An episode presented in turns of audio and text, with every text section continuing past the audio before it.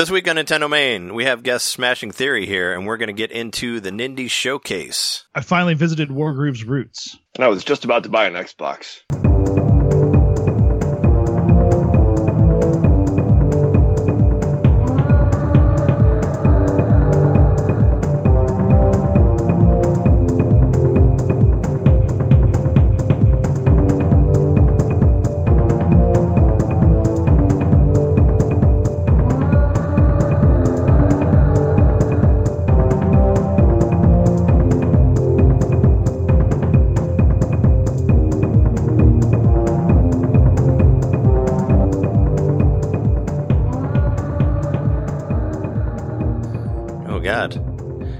To Nintendo Main episode 163. We are your hosts. I'm Trey, collecting the Chronoscepter Johnson. I'm Jeremy. Joe and Mac returns. Mikowski. I'm John, talking bananas knitter. and this week we have special guests, Smashing Theory. What's up, guys? Hey, Do you Hi. have do you have Welcome. nicknames for yourselves, or should we just introduce you? I'm Daniel. Never gets anything right, Thorson. Oh, um, I'm Sean. I'm Sean hi, Sean. We we have Daniel and Sean Hi. here from Smashing Theory. Um, meet you you guys. you did they did a live show Nice with meet us at the Beat Kitchen last Saturday, Yeah. which went over Yes, a couple really days ago. which went over really well. Uh, I, yeah, and I'd been talking to you guys before that, but was wanting to have you on, of course, because um, because yeah, you guys do a similar. Well, you do a Nintendo show. Actually, why don't why don't you talk about your show? Like, what what do you guys do? Uh, we do a Smashing Theory. It's a podcast that we started last year to predict the roster of Smash Bros. Ultimate. Uh, we got a lot wrong, but it was still a lot of fun to do. And now we're uh, now we're just talking about Smash news on our podcast and also predicting whatever uh, Smash Bros. DLC, other video games, just whatever feels like fun. hmm I mean, hell, at the live show, we even predicted what's going to happen in Avengers Endgame, so we can really, uh, you know, at this point, we're basically just John Cleese in Rat Race. Like, we will literally make a bet on anything. Sure, Um, so uh, we've been having a pretty good time with that. for we sure. will also just listen to Sean talk about Rat Race, uh, because that's like the fifth time I've heard it mentioned it in the last year. It's a perfect analog for our podcast, Daniel. yeah, John Cleese is funny in it because he'll bet on anything, and the rest of the movie is bad. Not to say the rest of our podcast is bad, I just but uh, yeah, Say it's got quite the star-studded cast. I was gonna say I, I Oh, just yeah, I that's, just that's true. I just remember that movie as being one of the millions of movies in the '90s to use All Star as as post as credits music. Uh-huh. So So Uh, there you yeah, Yeah, that's true. it was like that. to match the cast. It was like that, and about a hundred other movies did that too. Smash, it was, it was the cool Mouth plays themselves in that Yeah, movie. yeah, that's the prize. I didn't know. Are they part of the Yeah. race too? No, they're the- they're like the prize. is They all the racers get to a Smash Mouth concert. Yeah, yeah, I think that's that when really they. happen. I think that's when they decide that they're not really they're not really enemies anymore because they all like Smash Mouth. I think that's where the movie ends and they all dance on the Right. stage or something like that. They it's they pretty like awful. they all turn against John Cleese in the end and somehow get some comeuppance on him. I, I haven't seen the movie since it came out. Actually, And, and yet, I learn something new about Rat Race every time Sean brings it up. incredible. you should be grateful, actually, to me for uh, that those nuggets of uh, rat race knowledge. wow. Do you ever like just to throw them off dig into like Mad Mad World or is it just only Rat Race? I do reference films other than Rat Race. well, I mean like the ori- you know the ori- called Wanda. I say like the original the original Rat Race. I mean, isn't Rat Race a remake of Mad Mad World? I Pretty don't sure. know actually. it was an I- I- inspired by. It's the Oh, same thing. It's the same movie. Yeah. They're both like looking for Smash Mouth. I mean, well, Smash Mouth was the other one, but yeah. Aren't that'd, be, that'd be funny if that was in, in the original movie. It was Smash Mouth at the end, and they all decided they were friends because they all that would left be All kind of fun to make like a, a whole like a trailer of like clips from all the movies that had Smash Mouth, like had that All Star in it. Right. Of course, starting with Shrek kicking open the door to his Oh hell yeah! Yeah, yeah. Shrek's go got to be in there. there. You got to put a you got to put Mystery Men in there too. That also ended with All Star. And then end it with uh, All Star All Stars. Oh, I was gonna say uh, a, a quick anecdote about Smash Mouth. They were played the Sweet Corn Festival at my at, in my town, which is kind of a small town, Urbana, Illinois. uh, a couple Really? summers ago. Any It was town really- that has it was a really, really hot. festival Yeah. is a small town. Yeah, there you go. Hmm. But it was really hot. Smash Mouth was playing, and uh, they got to uh, All Star, and the singer passed out on stage during the song, Perfect. and he got Wow. taken away by the, an ambulance. And no one really knows what happens. I mean, he's alive, but Wait, Uh, you were at we that don't- concert? I wasn't there. But it was actually like two blocks away from where I work. I was at Yeah, work. this this happened like a, a year or two ago, right? That, Yeah, that was uh, that was the I can't believe I watched Smash Mouth fucking die meme, right? yeah, that was it. yeah. And, uh, yeah, that happened right here, like near where I live. And uh, yeah, uh, they were like, did he have a heart attack or was he just really drunk or was he dehydrated or was he, was he everything? Could have been everything. all piled But he's together. alive still, so. Right. That, that's He's- good. Yeah. I, But I still think the montage of the clip should end with that, with him like. With him just, with him falling down. yeah. and just like the last shot of the film is just a tweet that says, "I can't believe I watched Smash and Mouth." it sounded like the ambulance driving away. Yeah, Did he go down with the shape of an L on his forehead? Oh, I, I had a similar experience with Chuck Berry. I went to see him play, and he passed out on stage. So it's not a Wow. it's not an abnormal thing to do. Actually, I thought he yeah, had but died. Chuck Berry had about 50 years on this. I would say. I thought he had died too. Like I really thought he died on stage. Like we because he's really old and his whole Sure. his whole set was a mess. Like the whole like Dingaling was like the weirdest version of it I've ever heard. But you know, it was uh yeah same thing. He like passed out and they carried him off the stage and then he came back and said he was okay and then he had to end, had to end the show because of his doctor said so. So it was. Uh, how old? How old were you at this concert? That sounds a little traumatizing. Oh, I wouldn't know. This was like I was like in my mid thirties, I think. Oh, early, okay. early mid thirties. I'd, I'd be a little traumatized. Like Chuck Berry It's was. a, little, it's a little early to have to see stuff like that. I'm saying Chuck Yeah. Chuck Berry was pretty old. Like I mean, like my friend, my friend and I, we like looked at each other and we were like, "Did he?" Like, "Is he dead? Like, did he die? Did he just die in front of us?" Like everybody kind of thought that he died on stage, and we were just there for it because I don't know, because he looked because he was very old and confused through the whole through the whole performance. Didn't you But say uh, Jerry Lee Lewis fell over too when you saw him? he's he sat on his on the keys of his piano? Yeah, at Riot Fest last year. He like kind of fell. Oh. I think he like just he like fell down. Well, he didn't like fall down. He just like you know he sat on his on the keys of the piano. I don't know Or if like he a little vertigo, you know. I don't know if he did a it. break. Yeah, I don't know if he did it on purpose or not. But I mean, his show was a lot better than, than Chuck Berry's. He was a lot more put Yeah. together. He sits down because he's gonna like spin you a yarn. Like, all right, guys, I'd like to tell you something. Then you just hear like piano noises. Mm. he's just sitting down right on the keys. no, it was loud. Like he he hit it loud. It was like boom like that. But that's but- really funny. but yeah, um, I don't know even know how we got on the uh, Smash Mouth. Oh, it's Sean Sean's fault. You had to talk about. Yeah, Yep. this is what he does. You had to talk He about talks Rat Race. Rat Race. Your Yeah. podcast is fucked for half an hour. And He's then been our guest, the, sma- the Smash Mouth thing. Right? Yeah. Gosh, thanks guys for Yeah. having us so much. Smashing Mouth Uh, Theory. yeah. Wow. Okay, so let's start off our show like we normally do with With All uh, Star. with with no, no, no, no more Smash Mouth. Smash Mouth enough. I probably have it on my computer. No, I'm not even gonna look for it. I really don't. But let's talk about what we've been playing for the week. Okay. Who wants to go? I'll I'll go first. So I bought Turok Dinosaur Hunter for the Switch.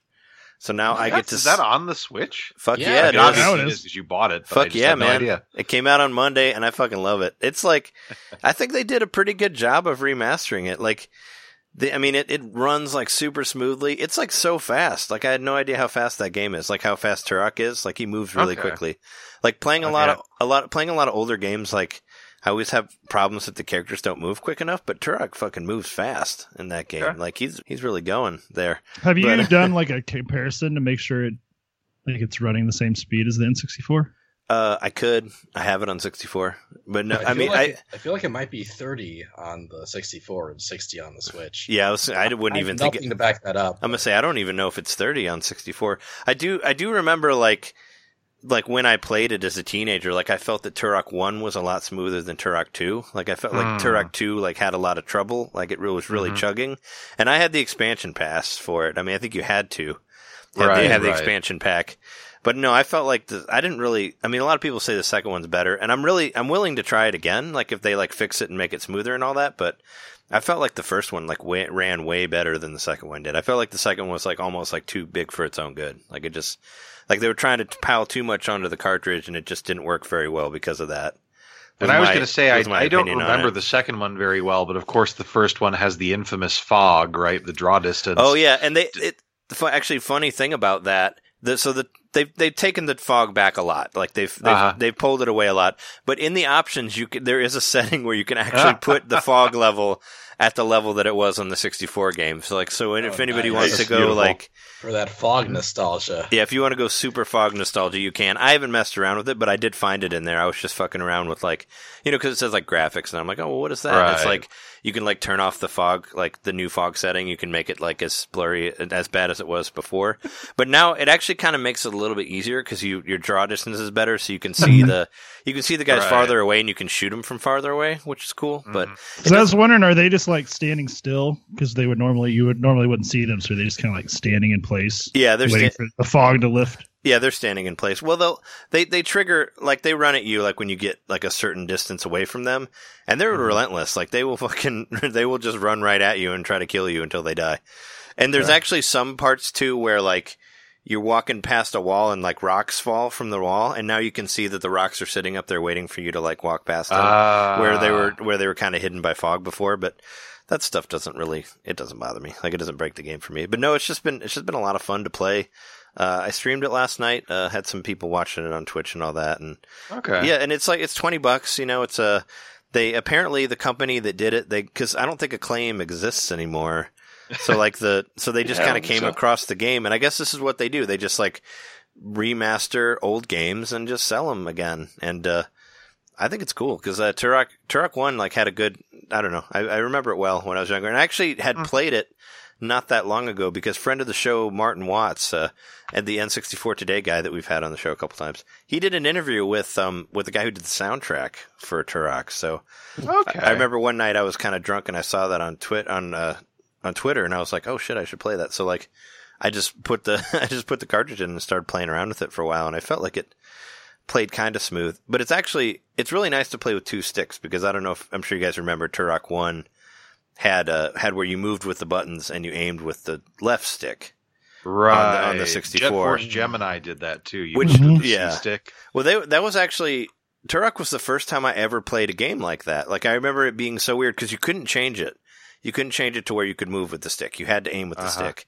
And I had never Mhm. played like that before. But I mean, I adjusted to it. But the game is so much reliant on you aiming because there's a lot of times where guys are shooting you on the top of like platforms or whatever, and and you need you need to do it, you know. And there's actually a lot of it. Some of the later levels are very has a lot of like verticality to it. It's really cool. Like um, the the like treetop stage, like at the very beginning, you just keep like going like lower and lower and lower into the clouds, where you have to just keep looking down and find where to jump to and all that. There's some re- there's some real interesting stuff in there, but um, but yeah, no, I remember it, it that like teaching me how to use the joystick to aim, and then when like GameCube or then when uh not GameCube, uh then when GoldenEye came out later. I remember going back to moving with the stick, but then figuring out, but then figuring out that you could play with the Turok settings on on GoldenEye. Oh, okay. And then that became my thing. Like we we called it the Turok mode. I think it was called like Solitaire or something like that. But yeah, that was when I was, and I played every game like that on 64, where I moved to the buttons and aimed with the stick, and it kind of it kind of taught me how to like run and shoot, I guess, or run and aim. You know, which Okay. was something I had knew nothing about. Like I'd played a lot of Wolfenstein, but I didn't know how to strafe and all that. You know, because I was just running and turning and not like doing that stuff. But but yeah, Turok had a pretty big effect on me, I guess, in that way because of that control style and all that. But yeah, it's a lot of fun. I mean, if you're interested in playing Turok again, I guess check it out. I think it's I think it's a blast to play. It's it's not very long. Like I've been playing it. I think I have like there's like eight eight whole levels in there. I've probably put about like seven hours in there, I think, and I'm up to like level six now. So I still have like three more levels left. But I think I could probably crank it out in like another three hours. So it's probably like about a ten hour game. But hmm. but yeah, it's cool. I was I was thinking about it today. Like I don't know if you guys remember, but somebody won a contest in Nintendo Power for Turok.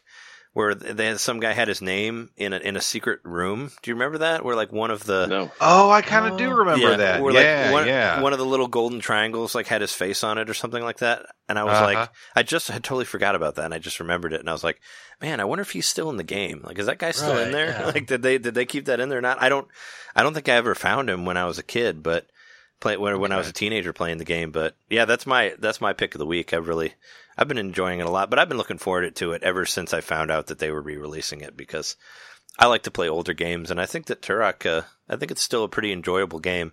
Now they, Okay. they haven't they haven't really done a lot of like quality of life stuff to it. Unfortunately, like you can't save Mhm. anywhere now. Like it's still you can only save if you find that particular save spot. And Right. there's and there's only the checkpoints and stuff like that. So you have that, but and it's also like you you know you have a certain amount of lives, which is always weird to me for first person shooters now. Like and you have these golden triangles that you collect that you get a hundred of them, you get an extra life.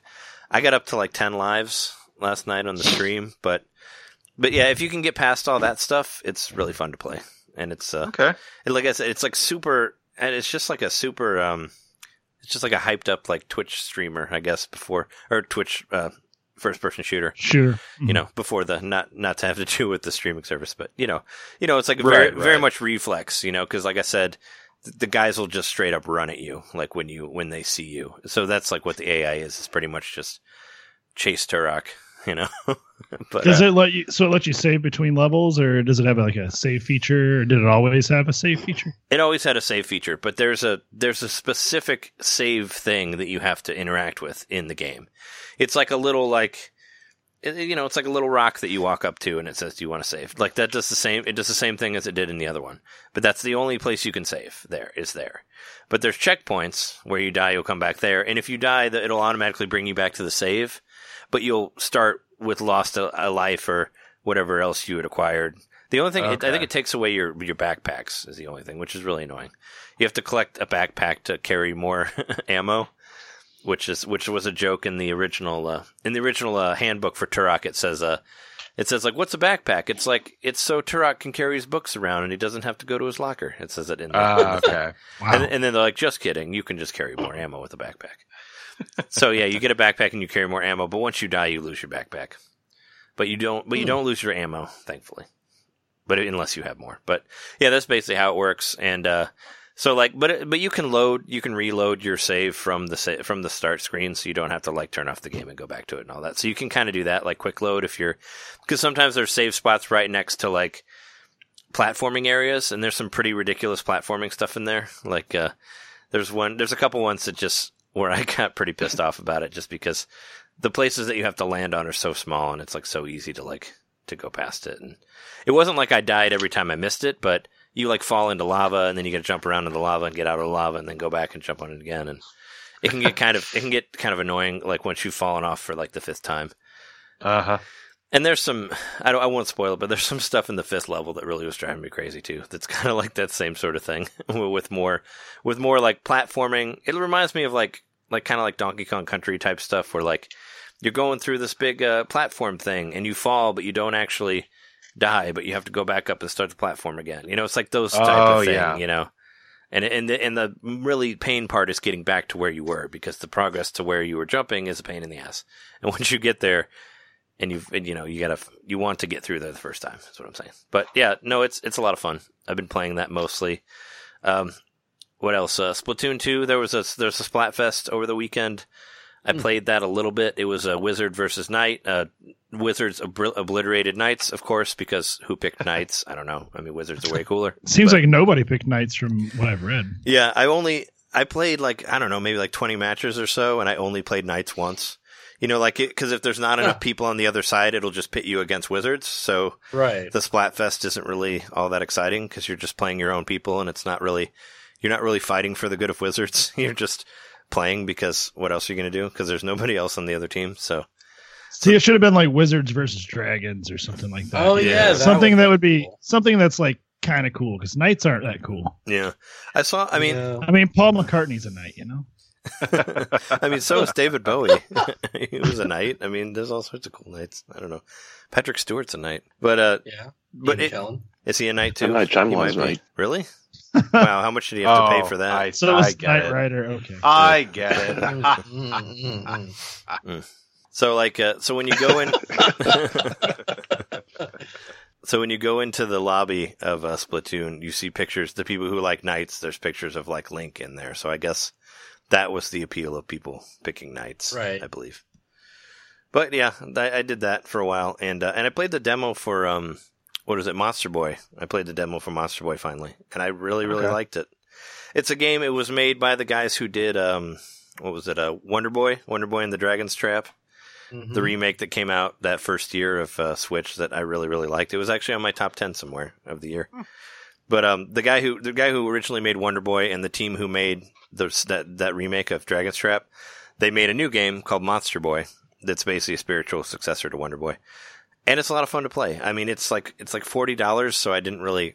You know, I couldn't bring myself to throw that down for it at the time because I think it came out the same time as Smash and a million other games Yeah. did. Like that Yeah, same week, you know, where where like Katamari came out too, and like it was like, hey, let's put every. It's like, why are you releasing everything the same day as Smash? Like, what's happening here? Right. So I didn't get around to it, but I was able to play the demo. I'm really interested in it. I still don't know if I can drop forty bucks on it, but I think the game is good from what I played of it, and I'm just really, I don't know, waiting for sale, I guess, and then I'll, I'll definitely hop on it. If there wasn't, if there wasn't so much other stuff coming out, like I wouldn't, I would go for it. But we have like Yoshi next week, and I had to get had to get Turok this week, among other things, among some sales that happened to do with an Indies Direct as well, which we'll which we'll get into later. But but I think that's it for my purchases and games I've played. Whoever wants to go next can go. All right, well, I'll I'll just go. Uh, I didn't get a chance to play Splatoon 2. Just didn't work out, unfortunately. But uh, I'm. It seems like I didn't miss much. Uh, I keep playing Baba Is You. I'm almost to the end of the, or I just finished the third set of levels. It's definitely getting a lot harder, but they're actually adding more stuff that's pretty cool. So even though it's harder, it's awesome when they add more uh, verbs. Yeah. So they're they're adding more, and it's making the the puzzles puzzles even more like mind bending. But Oh, pretty fun. that's cool. Um, I'm. I bought Joe and Mac Returns. I don't know why. I mean, I've been thinking about it since I first heard of it. I saw you did.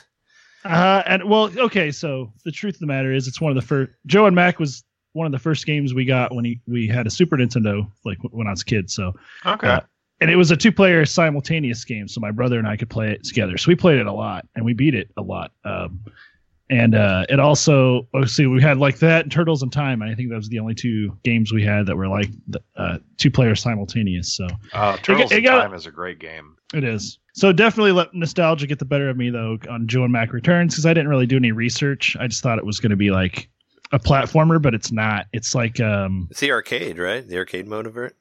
yeah. So I Yeah. would describe it as kind of like uh the original Mario Brothers a little bit and how like the layout is of the level, and then it also kind of reminds me of Bubble Bobble because of how you like you stun enemies and then you use them as a weapon. Sort of. I guess you don't use them as weapons in Bubble Bobble, but basically you like yeah. Right. So you stun enemies and then you pick them up and then you throw them. If you stun multiple enemies and pick all of them up, your projectile's bigger and it does more damage on the screen. So it's super repetitive, but it's actually pretty fun. I, I beat it because it's an arcade game. So I just kept playing. But uh, I beat it in about 30 minutes and it, it was fun enough. But and it looks really good. It's from 94. So Mm. the, sp- the sprites are pretty nice. Um, Hmm. And I definitely got, like I said, some nostalgia from it. But you know it's like it's strange because it, it starts out uh, you're underwater in the very first stage which it's so weird that you think it would have been something they did later on in the game but no the Yeah, very right. first level you're like underwater and you're fighting fish just like as this caveman that's running around and um, then you're like in a, a bunch of different settings like in a volcano level and in like a, a prehistoric village and all this other crap so but eventually at the end of the game you have to do a boss rush mode which is not surprising Yeah. but uh when you do that and you fight the fish boss from the first level, he's just fly. He can fly, even though he's still a fish. Hmm. So they they didn't even bother to bring the water back. They just he just flies in that level. Oh. does it does it feel like the water like like does he move like he would underwater except he's just not underwater? Is, is it's how it exactly the same. Yeah, it Yeah. just doesn't have the water like overlay to make it look like you're in the water. Hmm. So it's pretty silly, but I don't know. It was eight bucks, and it probably is fun as a two player game. I just haven't tried it that way yet. I, I like those. I mean, I like those arcade re-releases on Switch. Like I, I mean, I got Bad Dudes, so I, I know, I know how you feel about that. I've, I, and I what was Yeah. it? I got the Double Dragon original arcade on there too. So I mean, I think those are always interesting, just to have like a, you know, like a perfect port of of old mm-hmm. arcade games. I didn't really, I don't really know very much about Joe and Mac, so I saw that it was on there, but I don't. Not really familiar with it, so I, I believe really it was called Cave it. Ninja in Japan. Okay, So they're like basically yeah, Jap- or they're basically supposed to be like ninjas, cavemen, even though they don't look anything like ninjas. They just look like cavemen. But Yeah. um, the Cave Ninjas. they they they're kind of like they can like do like a little bit of acrobatics, and of course they have clubs and they can hit with um But uh, that's about it. Um, there's a lot of uh, objectification of women in all these games. So there's the cave babes, which are like really cur- curvy babes dressed up in like I don't know, like Flint, like you think like the hot chicks from Flintstones or something. Of course. right. Uh, the short, and then all yeah. the cut all the cut scenes in this game are super campy. Like reminds me of like you know like uh, really campy anime. Like like a woman will be showering and then her bra gets blown off by the wind or something, and then the two cavemen wow. run up and they're like oh, Oh, and wow. that plays like uh, canned laughter. really? Uh, And that's the end of the scene. Like- every every scene in between uh, each of the levels is something to do with the uh, cave babe losing her bra somehow. Wow. I, I I think I, had missed no that idea episode this of the was- Flintstones. Right, yeah. Yeah. So that part's kind of strange. I don't know. I, I guess it's a sign of the times of when the game came out. I mean, it wasn't that long ago, but that was what people thought was funny in 1994, especially in Japan. so yeah, you know, you think you're a caveman. Um, most of the items you get are like pieces of meat and stuff like that give you points, but randomly there'll be sushi because it's a Japanese game. So sometimes you'll kill like uh, a badger and he gives you a bunch of sushi. Well, hey, yeah. I'm sure there's a lot of sushi back in the caveman times, right? Oh, yeah. But I don't know. I don't really want to waste your time much more with Joe and Mac. It's uh, It why, is why what it not? is. sounds great. We could do a whole Uh, episode. I think I it. was the right person to buy it. I think a lot of other people probably wouldn't have played all the way through it, but I was. I just wanted to see like if it had references to the old game, and it did. A lot of the bosses from the first game are in there.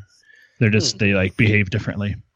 I, I think Um, I think for those type of games, for those arcade games, you have you got to play it all the way through, man. Because if you don't, then why did you get it? And it's and most of the time they're less than an hour, you know. So it's you can easily just you know throw yourself in So I guess I guess I can say I saw the credits on a game this week. Yeah, you beat a Hey, there you go. Right. Like, I feel like beating those games is really satisfying, like these days, because you can just dunk as many fake quarters into your system as you want. Oh, you yeah. can actually see the ending. You know, that was impossible when we were like 10. I was gonna say yeah, I probably did put over eight dollars worth of Yeah, right. in- quarters into it. Yeah, I mean it's about it's about the same. You know, if it's something that you enjoy playing through, but you don't have to worry about quarters and all that, it's totally worth it. You know, like uh, Yeah. Like having like what is it? I had like I had like the Simpsons, like the Simpsons arcade game on my Oh, PS3. yeah, Ah, yeah. yeah. and like yeah. and like X Men, you know, like those games. I could play those games over and over again, and I, and I just think they're fun. You know, so like especially those. You know, we talked about it before, like meet beat 'em up style games. Also, you know, yeah. it's if it's a, if it's a fun enough experience, you'll come back and do it again, and it's totally worth. You know, I think eight bucks for it is a perfect price. You know, I'm fine with playing that just to Yeah, you Just can try my copy sometime. for a game reservation and all that. Yeah, sure, we could play it together. But yeah, that, so that's that's it's all well and good. Uh, I got Advance Wars on the Wii U eShop. I just kind of like Advance Nice. Wars. yeah, it, it just kind of like jumped into my head. I was like, wait a minute, I've never played Advance Wars. I wanted to buy a game this week. This is before I bought Joe and Mac. Yeah, Okay. I was like, I really wanted to buy a game. I like went to Disc Replay and stuff today, and I couldn't find a game. So finally, I was like, I'm gonna get Advance, Wars. Yeah, So I got it, and I played it for a little while, and I like it. So that's what I said at the beginning. I revisited, uh, or I v- finally like visited the origin of Wargroove, and I got to see like where the games are different. Oh, Uh, so far, Yeah. I mean, I've only played a little bit into it, but um, it is interesting to see like Wargroove's take on Advance War, what or Advance Wars established, Mm. and how how similar it really is. Like people have already told me, but Yeah. yeah, that's a cool game to have. Uh, it works Yeah. great. I I can play it on my. I realize my Wii U gamepad, even though it's set up in my living room, it works. It works here in my Anywhere. office, so I can play it portable mode. So that's kind of the way Oh, I've been playing awesome. is there any Congratulations on advanced turning Wars? on your Wii U in 2019. Oh yeah, Hey, I we like my Wii U still. I still play it all the time. We still rock That's the great. Wii U. My my Wii U's still hooked up too. I I still I use it to play Wii games as well because it'll upscale the Wii games. To, Ah, to yeah. Oh yeah, and that's that. a good call. I play a lot of Yeah. Wii games still too. yeah. So so like, and I like to do I like to do a lot of retro stuff for the stream. So I still use mine occasionally. But I figured I, I had a feeling that Wargroove would bring you back would bring you to uh, Advance Wars, Jeremy. Like if you love It that, did. and and and considering that both of them are available, you know, the Game Boy Advance like on Switch, on not Switch, on Wii U. It's great, you know. Like Wii U still say whatever you want about Wii U, but they still have a pretty good uh, virtual console that's still alive. You know, it, it hasn't been shut down like the Wii one. So That is really Yeah. nice. Yeah. yeah, there's still a lot of Game Boy Advance and Nintendo 64 and Wii games even on there And DS you can get. Yeah, and DS games, which is Yeah, which yeah. is amazing. But yeah, like I, I still play uh, Mario Kart DS on my Wii U because I love that's like my favorite. It's my second favorite Mario Kart game, but I like that game a lot. So I, and it's cool to play it on the TV. And also, what is it? I played uh, Star Fox Command a lot on there too, like on Oh, the okay. TV. Star Fox Command is underrated, man. That's a great game. Yeah. It's, Yeah. Well, it's like pretty much a remake of two. you know, if you played right. Star Yeah. Fox two, it's very similar. but with soap opera like cutscenes multiple between Fox and Krystal, like a lot. there's like uh there's multiple endings as well. Like uh Yeah, Mhm. did you did you see the crossover when they end up when uh, Falco and Star Fox they- yeah, they become F Zero racers? That's like my favorite ending. yeah, and they become F Zero racers Yeah. because Krystal dumps Fox, and he's so depressed that Falco like takes him to a bar. And it's like, let's forget about her, man. Let's let's become racers. And uh, and Fox is like, yeah, yeah, let's do it. God, I'm so depressed. You think- you think and that's like- an ending. what a wild experiment in gaming history. I, I almost said like, well, well, wow, he just like threw himself into danger because he doesn't care about his life anymore. And then I'm like, wait a minute, what he was doing before was a lot more dangerous than racing. that's a good point. Yeah. so he's actually kind of got like a soft retirement plan. Well, I mean, Yeah. fr- from all the, I mean, from all the crashes. Well, I mean, I guess same with Star Fox. But I was gonna say, like, from all the crashes that happened to F Zero, like nobody's died. Like all those characters are still there. I mean, I guess- high quality cars, man. It's like mm-hmm. you've blown up Star Star Wolf a bunch of times, and they're still a lot, it's still around too. So I don't know. I guess it works both Yeah. ways. But but yeah, I mean, out out of like the thirty racers of F Zero, they're still kicking it. Like nobody's But that does Nobody's it puts them in the same universe. Yeah. Confirms that. That's for sure. Which I thought was great because I love I love Yeah. see any reference to F Zero, and I thought that was funny that they just like, hey, yeah, let's let's go become uh, racers. I'm like, oh yeah, go for it. Why not, man? It's kind of the same. Get to go directly against uh, um, what's his face from Smash Brothers? I can't remember his name right now. Captain, Captain Falcon. Falcon. Yeah, yeah, that guy. yeah, yeah. Or Blood Falcon. I always liked him. He's like the same thing with a different with a sprite Right. swap. It's like angry Captain Falcon. Yeah, And, he, then- he has a and different. Fox is like, oh hey, my my dad's here, but he's a human now. yeah, right. Oh How'd yeah, that happen? Yeah, I didn't even think about that. That's got to be weird to him to run into James McCloud. Yeah. But and his hair kind of makes him look like a fox, even though he isn't. It's like Yeah. it's got to be bizarre to him to see that guy. He's like this dude my, looks, my dad was a human this whole time. He was just a furry. and his and his car is an Arwing. Even it's like it's it, it gets weirder. Like the farther you look into it. James McCloud is actually just a guy in a fursuit who uh, made a baby with a real fox woman. Yeah. Fox McCloud is half fox. Oh wow, This is the new lore, the new hot take from I, uh, Smashing Theory. I, I like the what is it the uh, fan fiction of that one. I want the right, yeah, yeah, to read that. Star Fox Astoria. We'll find out. Oh, not, you were right. Yeah, yeah. That could be. Can't wait for that one. to come out in 20 never. Dinosaur There's- Planet, there's- Chapter Four. There, there's just a, just a sidebar in the book with like a picture of Shigeru Miyamoto. It's like, please stop asking me about Fox's parentage. Yeah. that could be a fun anime too. If they want to go there. Maybe hentai. yeah, Oh, with the fox. Sorry, And, yeah. sorry. I had to go there. Ugh. Well, anyway, whenever whenever they release that Fox racing game, then then we'll get the Star Fox Astoria, the one that Right, there you go. that was rumored Oh, yeah, that it didn't really happen. uh, was it Star Fox Grand Prix or some dumb name like that? Yeah, Star Fox Grand Prix. Yeah, I don't believe that's real. what were you gonna say, Jeremy? well, I was just going to move on uh, to. good, good call. I'm with you. We're, we're we're all going to read the book when it comes out, you know. Right. But uh, I bu- I did buy a Gbro adapter thanks to Trey. He uh, got it through his Amazon Prime for me, so I didn't have to pay shipping, which was awesome. Thanks, Yeah. Trey. Nice.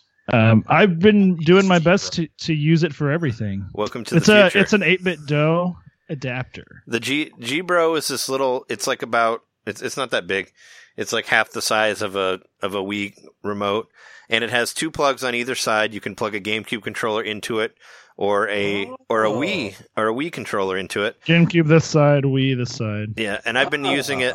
I've been using it to use my been using it to use my classic Huh. controller in uh, Tetris 99, and it works really well. I see Jeremy's using the classic controller Pro there on the on the Mhm. thing. And I'm having a great time with it. And it also there's a button on the receiver there where you can capture stuff. Uh, that you can also it gives you a home button if you're using your GameCube controller in there. So it's very cool. And it just yeah, all you got to do is just hit a button and it and it uh will automatically sync to your to your system like when you're Yeah, it, it hooked up right away. It was super easy. I didn't Yeah. even look at the instructions. I just It's made it really work. yeah. I think you hit the yellow button to sync it, and then it's and it's on there.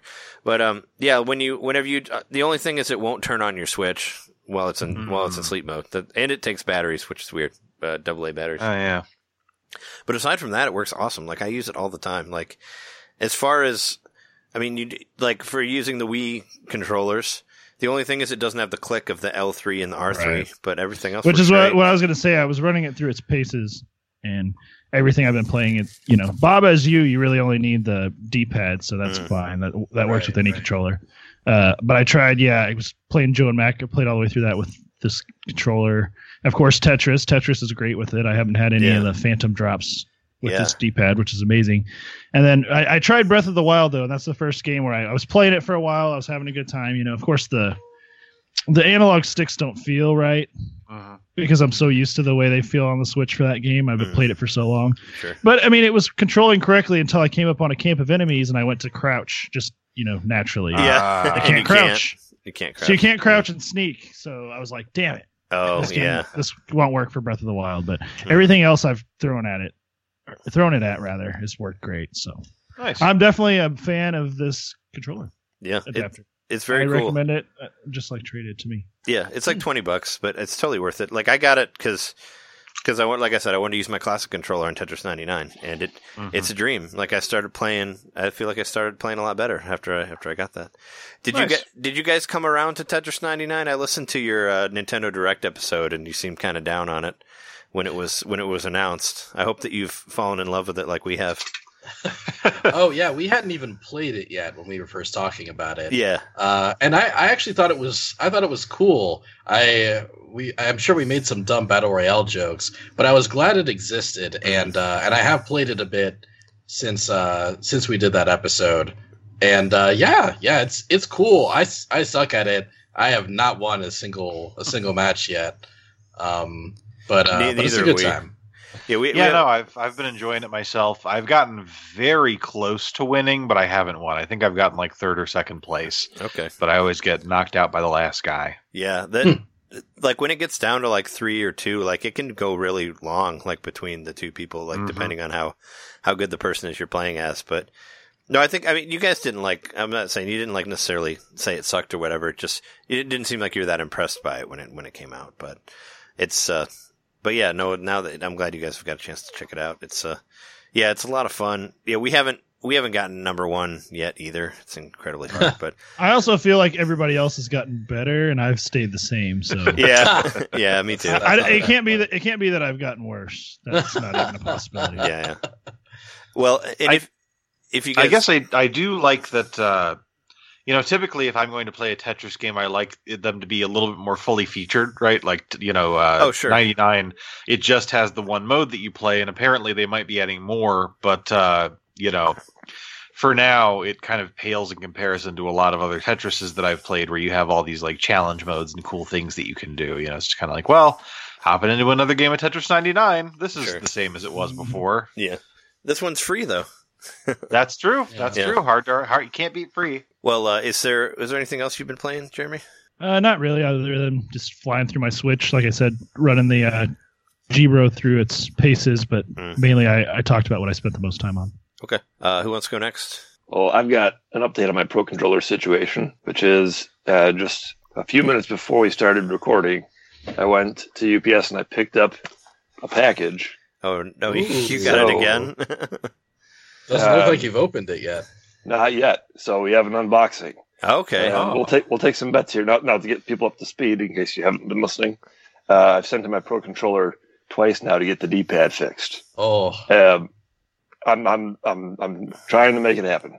So, I don't know what, what. do you guys think? oh, I don't is know. the Pro Controller fixed, or is it just a new Pro Controller with the same? I same? think it's problem? just a new Pro Controller. With the See, I don't think problem. because I think all of the Pro controllers still have that problem. So I don't know if you guys have let's run see. it. I don't know I'm, if you. I'm guys- going to guess optimistic here. New Pro Controller, it actually works. I like Oh, your optimism. Adding a little drama to the proceedings. It's probably just going to be the same one. I don't know if you guys have noticed in your do we playing have? in your playing of uh, Tetris 99, but it's just a stack of money and it says "silence, please." yeah, it's like, hey, go get, get another controller.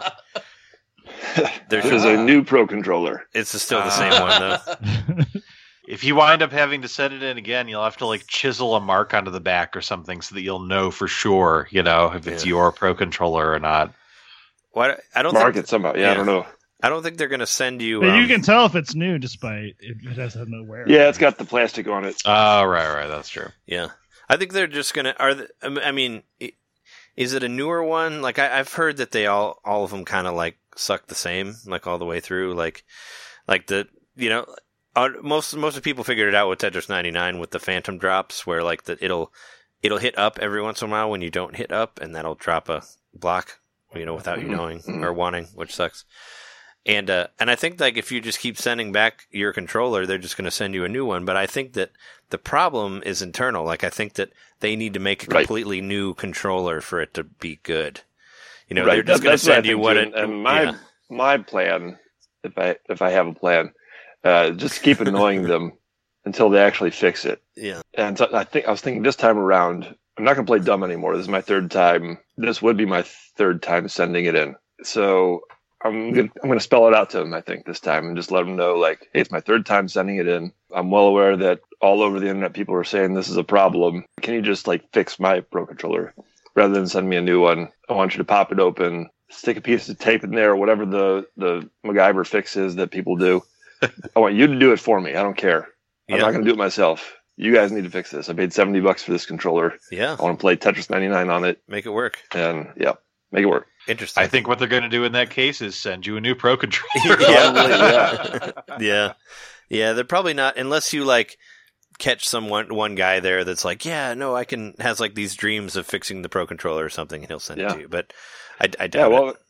you know, the first guy that I talked to, he he seemed he seemed down. He seemed like he knew that this was a problem. He said, you know, for this problem in particular, we're going to give it, we're going to we're going to help you out. Um, second guy did not seem to be aware of the problem. We'll see about the third person when I call tomorrow. Okay, that'll be next week. Uh, stay tuned Yeah. for that. Uh, more of Maybe he received the special training where they teach you to pretend like you don't know about it. I don't know, probably. The, I don't know what you're talking about. Just send it, and we'll send you another one. Yeah, it's a, it's it's a sad like tale of anguish and pro controllers. I don't think it's going to have a happy ending, but uh, that'd be cool if I mean, like I said, in order to fix it, they have to make a completely different controller. So I mean, I do Yeah. wonder. So, like you've mentioned, Trey, those uh, Joy Cons you got the are they the arms ones? yeah, That they seem like they work No. better. So I wonder if like one of the special edition Pro Yeah. controllers, if that's a different, if that's a remod, like a newer model, or yeah. like kind of fixed it up at some. it's point. more likely it's just the same Mhm. guts. But I do wonder. Yeah, mine Yeah. mine were were the Splatoon ones actually. The the green and pink ones were the ones the- which supposedly Oh, okay. those which uh, some people were saying that they were having trouble with the uh, original ones, like the gray or the blue and red ones. Which uh, my Hmm. gray ones seem to work fine, but but I but but definitely the the Splatoon ones that I got felt a lot tighter. Like they. Like they like the other ones were they felt kind of like when they, the way they were connected to the switch they felt a little like wobbly, the ones that came with it. But the newer ones Okay. were they clicked in better. So Nintendo Nintendo has kind of been low key, just quietly changing stuff that doesn't work about their hardware. yeah, Though, especially this gen, like I've heard that more recent models of the Switch just have a sturdier uh, stand on the back. Oh, okay. yeah, Mm. so I, I Well, that'd be so good to maybe maybe they'll do that at some point with the Pro controller if they haven't already. Well, I, I, don't know. I felt like when the Switch came out, it was it wasn't quite fully done yet. Like they Yeah. kind of just threw it out because they really needed to put their foot in the water of in the, you know, they needed they needed something out there. Like after the Wii U was kind of crashing and burning. Yeah, they they needed something for that fiscal year. Yeah, so I mean, I feel like yeah, that's kind of what they're like. Well, this is what we have, so we're going to put this out. But, but yeah, as you're saying, that we'll secretly fix it, you know, so to speak, as we go. You know, or like make stuff a little bit different in each in, in each iteration or whatever. So I think that's kind of what they're doing. Aside Yeah. from that, is that all you've been playing, John? That's it. Okay. what uh what I've been playing with the customer service roller coaster. It's the worst game ever. have you you haven't uh, have you tried the free demo of Splatoon yet? Of Splatoon two? No, not yet. I'm planning on doing it tonight. Okay. Well, I mean, I figured Nice. we'd do it after we after we're recording, but uh, I don't know if there's there's probably no taste of the single player on there, but but regardless, you should get Splatoon 2. It's a great game. It's it's in my it's definitely in my top ten best Switch games of all time. it's really sure. solid. Yeah. Uh, I play it way less than my girlfriend, but she's really into it, Mm. and it's it's fun. Fun to watch her play it. Yeah, it keeps. Uh, I'm not very good at it, but it keeps bringing me back for the Splatfest. And I played through all of the single player, and I I really love the single player. It's probably like 20 hours worth of play there. Plus, I got the Oh. uh, I got the Octo expansion, which is way too hard for me. I, I like it, but it's it's for people who are better than I am at that game. So it's kind of Wow. like I wasn't able to get as far into it as I wanted to, but. But no, it's Yeah, still I've- it's a lot of fun. Like the online's great, and I don't even like really like online games, so that's good that I stuck with this game as long as I did. You know. Yeah. So what what have you guys been playing? So I uh, I've been playing a couple games, uh, less than usual actually. But the first is Baba is You, so it's cool to hear that Jeremy Nice. has been playing it, and uh, maybe you guys have even talked about it last week. It sounds like, um, yeah, I I really really love Baba is You. Uh, I feel uh, it sounds like I'm not quite as far in it as Jeremy is. I'm on like the second world, but I I do really already love the variety of the words and like the creativeness of the puzzles. It's just a really excellent game to kind of like pick up for like 20 minutes, play a few rounds, and then like put down and go do something else. Mhm. Um, yeah, I, uh, I I thought I'd be really cool by bringing Baba Is You to this podcast. it's like, look at this, look at this indie game that no one's heard of, but Jer- Jeremy beat me to it. Oh, Bobby Uh, is Bobby is great. Yeah, no, no, Jeremy Yeah. got it last week, and we, we we touched on it, and yeah, I haven't I haven't gotten it yet, just because there's a lot of stuff coming out, but I'm I'm definitely interested in it.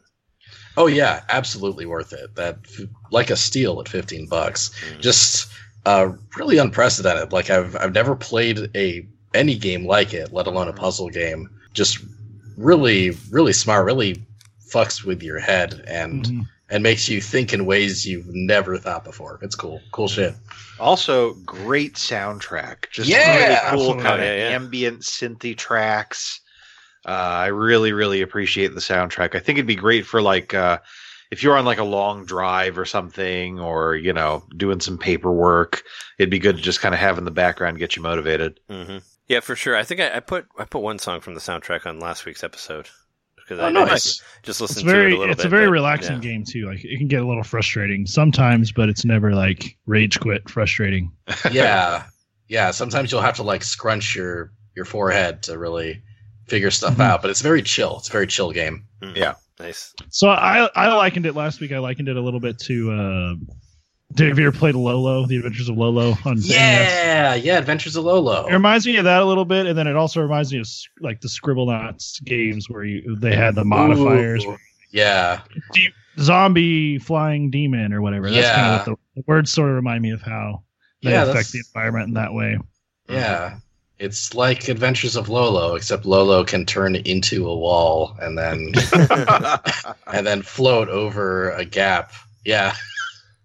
no, that's that's cool. I like that. That's cool. My one of my favorite things about it is that how you change the conditions. So like, even though it's usually you're Baba and you get the flag to win, you can change yourself. To, you can be you can be the Rock, and uh, the wall can be win. I don't know if there's a lot that I've gotten that, but that's like an example of where. All right, well, I'm no longer Baba. I'm a walking rock, and now I touch the wall, and that's the end of the level because the conditions.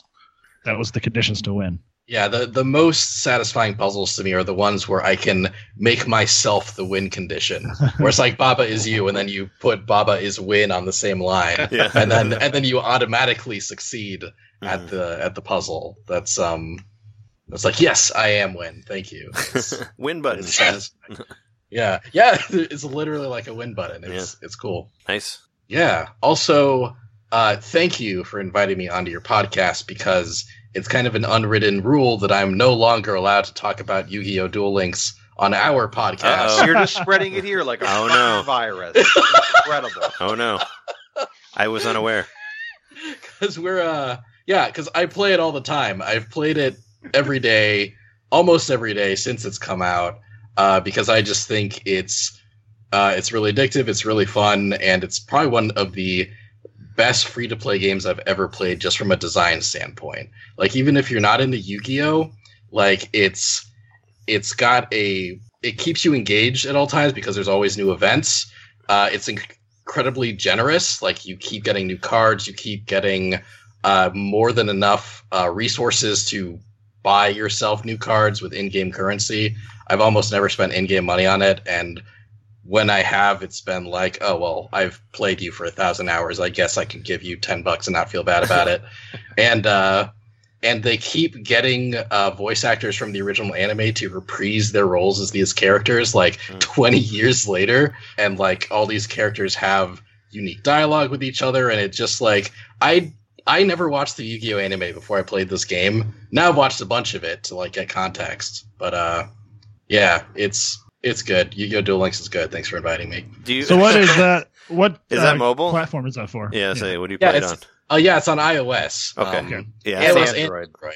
Yeah, Okay. and and uh and yeah, so that's that's just been something like you know I can I can play while I'm riding on the train or whatever. Just uh, uh, and you keep like every every month there's like a new character you can unlock, and each character has skills that change the way you can play the card game. Mm. Um, yeah, it's it's rad and it's free. I Uh, should say that I also played this game. I played it long enough to unlock all of the original roster of characters, but now there's like 50 characters from the 7,000 Yu-Gi-Oh animes that there have been, Hmm. And There's uh, a- I don't have any of those. Oh, man. Okay, Daniel. Okay, Daniel. It's a lot of characters I've, a uh, card game, I'm- and you have all of them or whatever, and uh, that's insane. But uh, you know, it is a good game. Uh, it's a it's a very good free to play game, and definitely worth checking out. I just uh, you know, I hope that if you do check it out, it doesn't wind up consuming your life Mm. as it has consumed Daniel's. what, what, what do you, play really for like wild. an hour or two a day. It's fine. A- aside aside from know. collecting aside from collecting like thousands of characters from the anime like what do you actually do in the game like what is the actual is it like a turn-based strategy game is it an rpg like is it Oh, it's oh, Uh, it's it's the what is card it? game. Like uh, it's oh, okay it's kind of a simplified version of the card game. You get uh, you get cards and then you play matches of Yu-Gi-Oh against the computer or other players online. okay Um, yeah, and uh, and you keep getting new cards, and the loop just goes on and on. You can build new decks for each of your characters, and uh, and yeah, the the skills do things like uh, like Yugi can uh, start a match with Dark Magician in his hand, or uh, or Joey can uh, can spend all but one of his life points to uh, roll a dice and then draw that many cards. Hmm. Yeah, it has really just captivated me with all the cool stuff it does. It certainly has captivated you. I, yeah, I I know absolutely nothing of, of Yu-Gi-Oh. Never, never saw the show. Never played the game. Or I know what the, I've seen the character in shops. That's about it. That's about all I know about anything like Pokemon? Uh, It was like around the the same Pokemon trading time. card game. yeah. Um, they're they're pretty different. Um, I'd say Yugi Yu-Gi-Oh probably has maybe slightly more in common with Magic than Pokemon, but they're they're all very distinct games from each other. Got it. sure. yeah. Well, I'm sorry that it's that that has a hold on your life there. But I'm glad you're enjoying it. I, I, I, mean, mean, is it just your commute time that you're playing it? I mean, that's not so bad. Yeah, like it's yeah, it's it's only like an hour or two a day, like, and I'm able to get pretty much everything I want out of the game in that time. So sure. yeah, Cool. Uh, what have you been playing, Sean? a couple of things here and there. Uh, unfortunately, none of them have been Nintendo games. Uh, my I, my Switch hasn't been getting a lot of action lately, but I want to change that soon because uh, there's a lot of cool stuff for the Switch, and uh, I'm interested in kind of putting more of an investment into it. I was a big uh, fan of the PSP back in its heyday, if if it could be said to have had a heyday, and uh, part of the reason that I liked that that system so much is that it just had all these really kind of like wacky games like just are like these really weird RPGs or other games on it Sure. and I would just like you know they were all like 10 bucks or whatever I just buy them at random and try them out I kind of want to try the same thing on the Switch because there's just there's this vast library of Mm. games There's a lot on there. and and a lot of them are like wow this looks quirky and fun you know so that's my goal but in the meantime I've just been playing some other stuff. I've been really into the Resident Evil 2 remake. I'm a big Resident Evil fan. And uh, that's pretty much everything I could have ever wanted from a remake of that game. Uh, I have finished Claire's story. I'm working on Leon's story. It's very frightening, very action packed, very fun. Still like nice and kind of cheesy and campy and melodramatic as any good Resident Evil game should be. Mhm. It looks like fun. I mean, I'm I'm waiting for a sale on that one. I just uh, Yeah, yeah, that's fair. can't Fair. I can't uh, can't put out uh can't do the whole sixty on it. But I did play the Triple demo. A's expensive.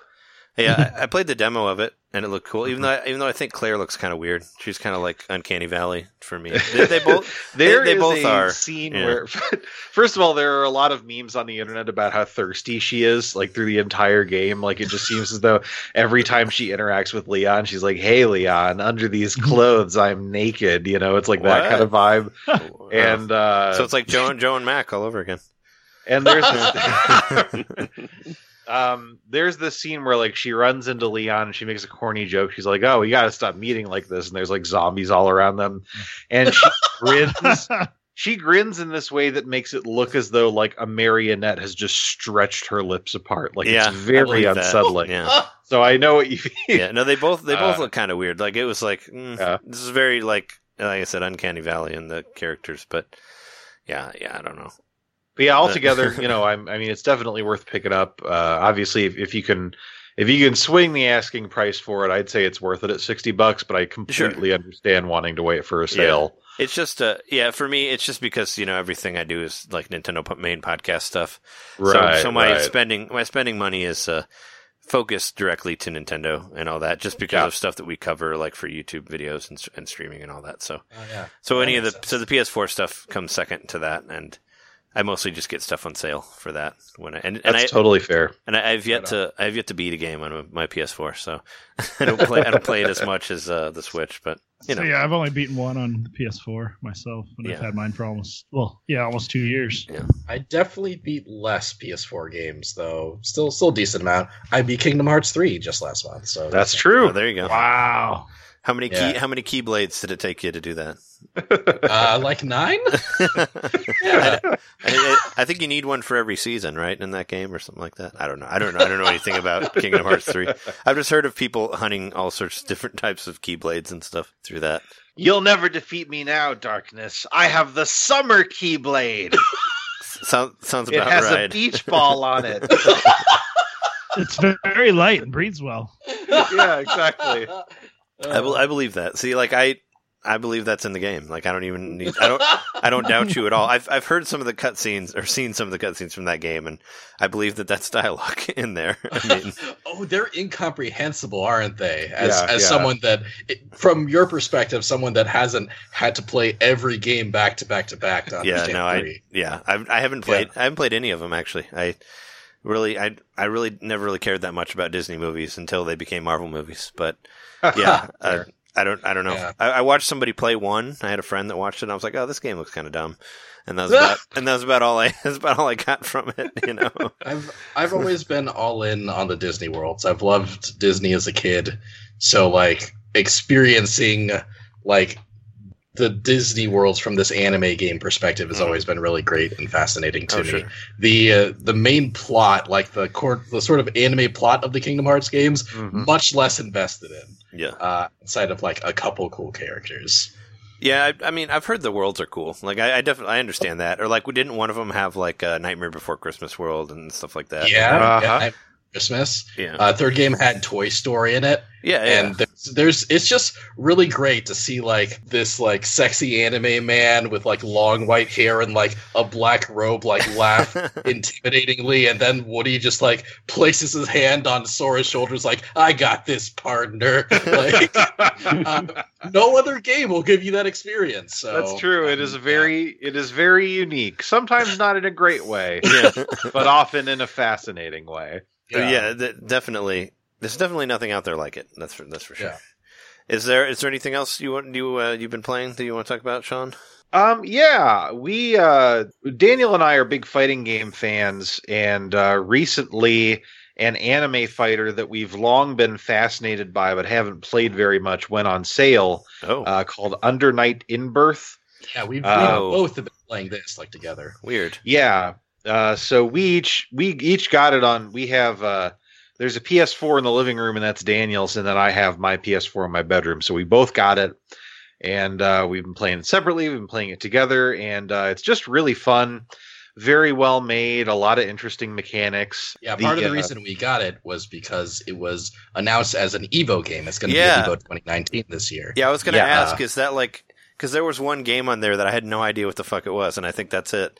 Yeah, almost Under Night certainly was Emperor that. Yeah. EXE late ST or something. Yeah. Yeah, Yeah. So my uh, I've been playing this character lately, Enkidu, who is kind of like this big strapping monk character. And uh, he's just very like he isn't super flashy, but he's very hard hitting and uh, he has a lot of fun combos. So I've really been digging his play style. And Daniel, you uh, what's the name of the girl you've been playing? Oh yeah, I've been playing Phonon. She's this she's this girl with uh, green hair, headphones, and like an electric whip. Hmm. And uh, her thing is that she just kind of like hits you with the whip from mid range, and then like combos you from like halfway across the screen. And uh, and she has this great attack where you just press two buttons, and then she spins her whip in a big circle. Uh, that's really hard for like anyone like five feet away to avoid. Hmm. Daniel Um, has gone online and played ranked matches and won the matches entirely because of that ability. Like he pushes triangle and circle at the same time over and over again and they die. wow. It's really dumb, uh, but also kind of great. I'm sure. I sure. love it. I love that character. I'm sure he's She's a lot of fun to play against, like in the apartment, right? If it's Oh, uh, yeah. Oh, great! Yeah, yeah. There's definitely has a no almost controller throwing. Uh, Yeah. when he pulls that bullshit on me, yeah, none of that whatsoever. it's it's to teach him. It's so that he learns the way around. as long as it's your PlayStation 4 controller, you can throw Yeah. it all you want. oh yeah, yeah, yeah. Have you ever have you ever picked the same character and done the exact same move to Daniel to uh, get to to piss him off, or just to just to teach him like how annoying it is to play against that character? I I haven't, but that's not a bad idea. Yeah, we he uh, hasn't yet. we typically try to avoid playing the same characters because we just both don't like mirror matches very much. Oh, but okay. uh, sure. But in that particular instance, perhaps I'll make an exception. I had a when I was in high school. I had a friend that um we we'd play Killer Instinct, and uh, he was Ooh. Uh, he was Sabrewulf, and he did the Sabrewulf this one this one move by, of Sabrewulf over and over and over again. And I got pissed off, so I picked Sabrewulf, and I did the same move to him until until I beat him. And I was like, "See, it's not that fun to play like that." I mean, I was a dick, but yeah, it was uh, it, it was it was pretty it was pretty funny at the time. I thought it was Uh-huh. because I just took I just told him like I just took that. I just played exactly how he how he did against him and defeated right, him. right. and, and it, was, it was like one of those things. It was like, there, see, it's annoying. Don't do that move anymore. and I think he still probably did the move after that. But you know, it's uh, it's one way to teach. It's a small victory. yeah, Yeah, yeah, exactly. for sure. You might not have won the war, but at least you won that battle. I have to check it out. yeah, it's neat. The last game that I've been playing, and I won't, I won't go on about this as long as Daniel did about Duel Links, even though this is my obsession that I play all the time. Sure. I'm a big fan of Final Fantasy 14, the Final Fantasy MMO. Yeah, I've heard. I've heard things of Uh, it. the new expansion Shadowbringers got announced a little while back. It's coming out this year, and so I'm just kind of getting ready for it, doing everything I need to do in game to make sure that I'll be ready to just right out the gate, just go and have a good time in it, like leveling up all my classes and getting my gear ready and everything. And uh, so that's been occupying a fair bit of my time. Nice. Yeah, I've, I haven't. I think the only MMO I played was uh, DC Universe Online on PlayStation 3. Ah. Uh-huh, uh-huh, yeah, I I played that for like a hot minute. Yeah, I, I Um, bought it. I, I like I paid for it when it came out, and it came with like a free month of whatever. And I think I played for the subscription for another month or something like that. I don't know. I mean, it had it had like all the DC guys in there, and it was cool to like Uh-huh. learn all the different stuff about the different characters and stuff. But but I heard no, I've heard a lot of good things about Final Fantasy 14. I know they reference a lot of the other games in there, right? They Yeah. do, Yeah. yeah. There's a lot of callbacks to other games. Like uh, one really fun thing that they did this expansion that we're currently on is they uh, they did this kind of event called Omega Omegascape, where uh, you kind of go into alternate realities and fight famous bosses from the Final Fantasy franchise. Nice. So, like, you can Yeah. fight Kefka from Final Fantasy VI, you can fight Exdeath from Final Fantasy V, Mm. Chaos from Final Fantasy One. And you kind of get to do these very, very, very like fan servicey kind of nostalgia, you know, uh, induced uh, fights. Phantom and uh, Train. that was really entertaining. Oh yeah, yeah, Yeah. Phantom Train's in there. Can you Oh, really? suplex Uh-huh. it? Yeah. nice. Yeah, yeah, Yeah. Uh, so yeah, I've been having a pretty good time with that. Uh, definitely looking forward to the expansion that's coming out. Yeah, I would have a lot of fun with that, like doing that. I don't, Hmm. I don't know if uh, I know my computer probably couldn't run it, but I think you can Well, get you it know, on PS4 I mean, it- or whatever. I don't know. you can have it on the PS4. It's difficult for me to recommend the game because you know, like any MMO, you have to like do the leveling process before Oh, you get yeah, to the yeah, cool yeah. shit. You Yeah, know, yeah, yeah, you and finish Final. Fantasy XIV's is like the worst and most grating and boring that I've ever experienced. So like where I am now, it's really fun, but I would never want to do that again. Sure. So, Yeah. so like I can't really suggest it to people. It's very frustrating. It sounds cool though, from what I've heard of it. I like it. Cool. Well, let, let's take a break and then we'll get into our uh, main topic here and other news All right. stuff. Ooh. Sounds good.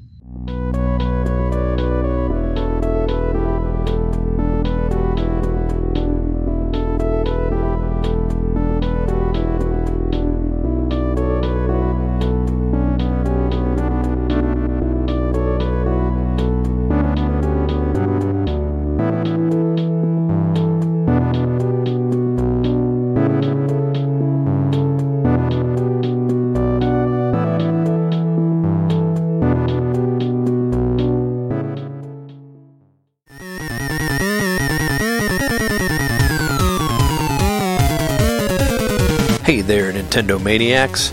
Would you like to get some bonus content from your friends at Nintendo Main Podcast? Well, if you go to patreon.com slash Nintendo Main Podcast, you can do that very thing. For $5 a month, you can hear some extra bonus stuff, which we are going to call Nintendo Main Expansion Pack. Here's a taste right here. So that's it. So you go towards the scream, and immediately you get to a guy who says, "Oh, you can't pass here. There's a toll. You have to get a job." Yeah, you do. That, that's the big twist at the beginning. So you have to have the, the very first mission in the game is you have to find a newspaper that's blowing around the map because it has job listings in it. You find a job. It can be either chicken farmer or a soup kitchen manager. The soup kitchen one is my favorite because Uh, Yetis are very hairy, and that's the, that soup's going to be filled with all sorts of weird Right. hair.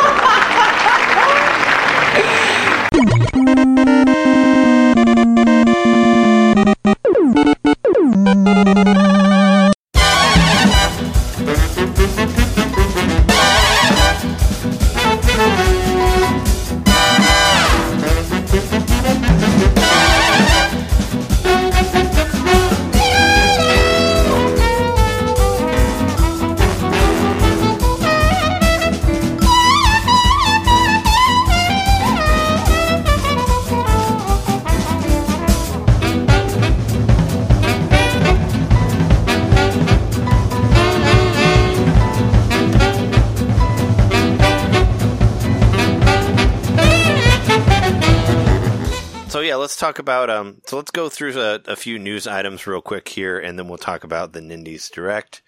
Um, let's see. Uh, we so we talked about. I know we talked about the Splatoon sale. Splatoon is on sale. There's also uh, it's on sale for like forty seven ninety nine, which is about as good as you're going to get from a first party Nintendo game. But uh, Yes, it is. I think it was on sale for forty at one point, like, but uh, which is crazy. But that's Huh. still that's good because, like I said, nothing nothing ever goes down. But there, it's weird because you can buy one with the um with the Nintendo Online bundle as well on there, like for uh s- what sixty seven total, like sixty seven ninety nine. So that's crazy that they're selling them together. But also, there's a demo this week for Splatoon two. So if no one has, if you haven't played it yet, you should definitely check it out. Uh, and you're, and it's also, I believe you also get to use Nintendo Online service for free as well to use it. Like, well, in Oh, case, in case, that's great. in case that's you cool. don't, in case you don't I wonder have that it. lets you use the if you can play Tetris and stuff too.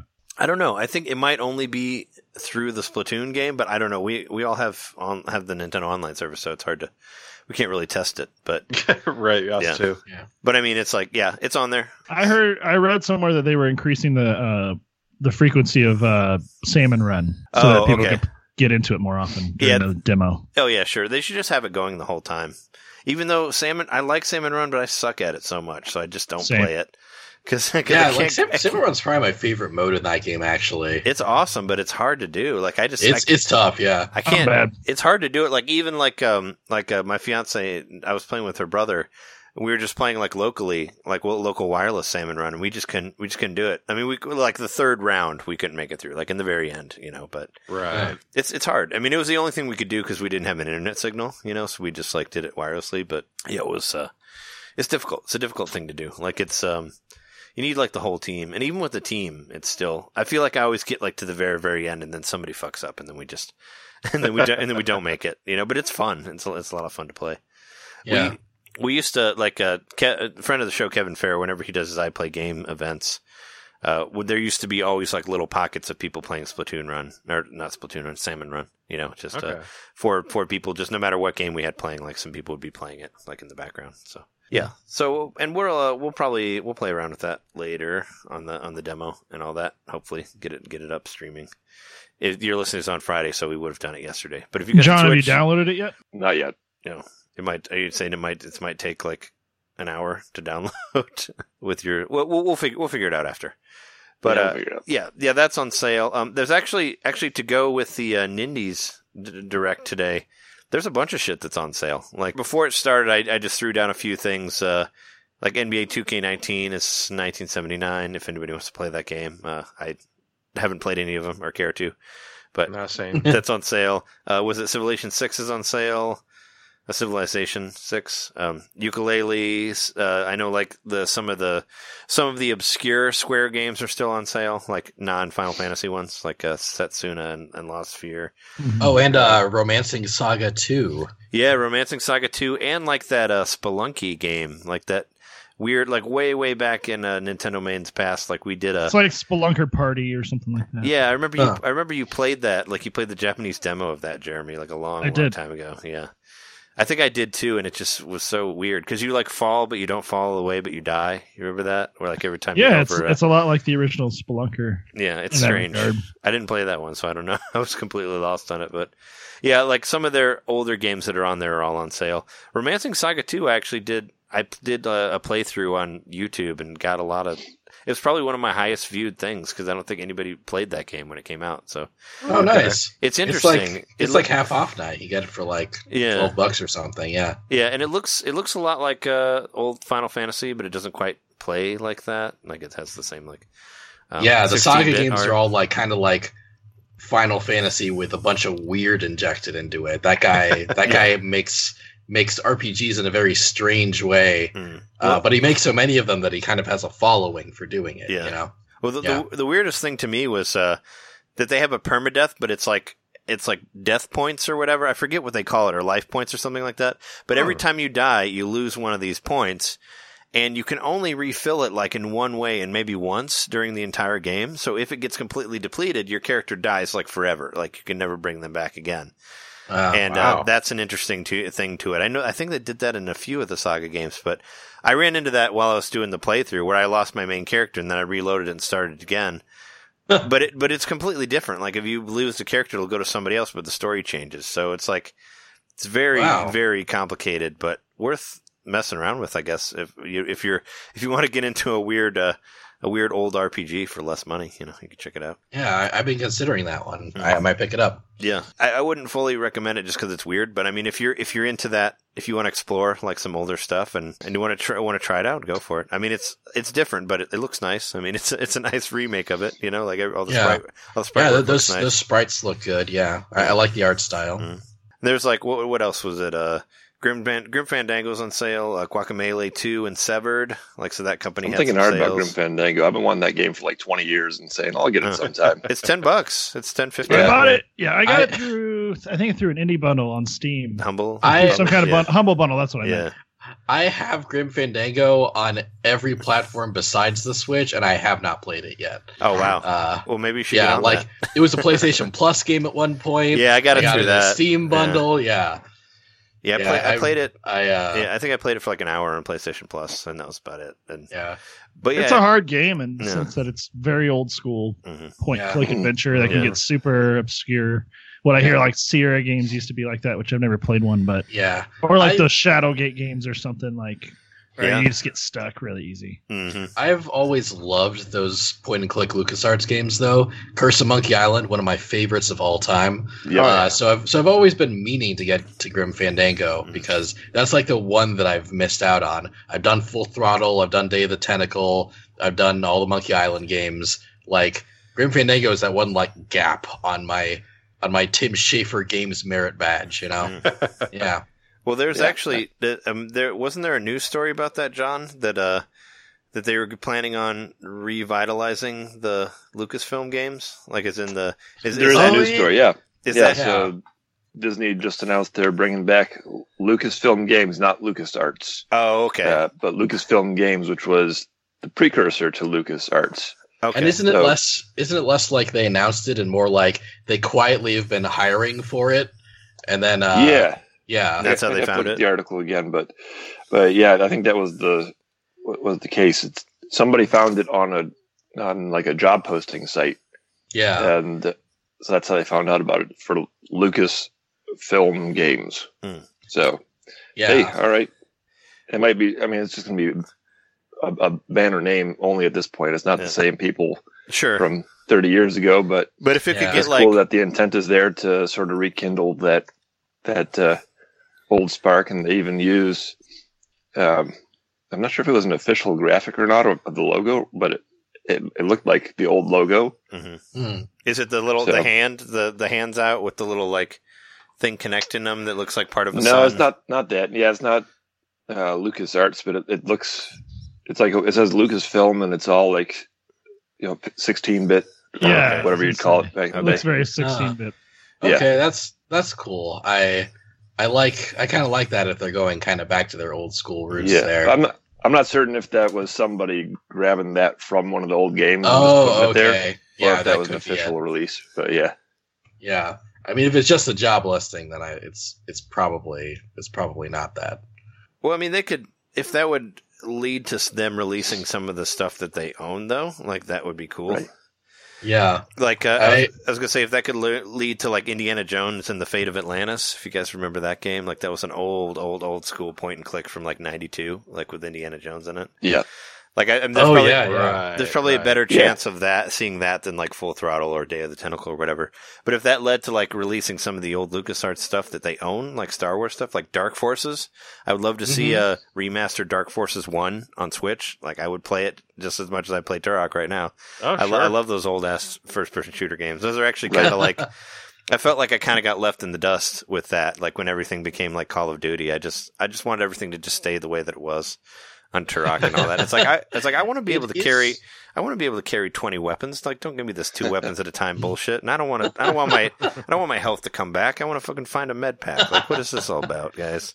I get that impulse. I get where you're coming from there. Yeah, that's why I like it is- it. Yeah, I like it is what Doom really did interesting if LucasArts or if Lucasfilm Games slash Disney is like hiring people again, you know, because Yeah. Disney just a couple years back uh, kind of shut down all of their in-house video game studios, Oh, right? right. yeah, they, were did. like, we're, yeah. they're like, we're just going to outsource yep. all this shit. Well, was, Uh, wasn't it after like uh, around the time of the toys? Like, what were those toys called that called that they had? Disney Uh, Disney Infinity. Infinity, Infinity. yeah, I have and, a, I have uh, a couple of them. and that that Right. horse ran out of juice. yeah, So they uh so they're like, yeah, we're we're done with Disney Infinity. We're selling Avalanche games to another developer, and we uh we're just going to outsource pretty much all of our video games now. Mm. So it's interesting that they're that they're hiring for basically an in-house Disney studio again. right. I it almost makes me wonder if they're like slowly getting ready to take that Star Wars license back from EA. It's like you you guys have done Yes. enough. they they you guys should. have done enough. I Give mean, back, more please. than enough. They really, the really they, even mentioned that. Yeah, Yeah, the they article really, from really the source should. called Yeah. uh, PCGamesN. That's Mm. the name of the website, and they even mentioned that too. They said, you know, the EA thing was a disaster. EA is a disaster, just in general. It seems like.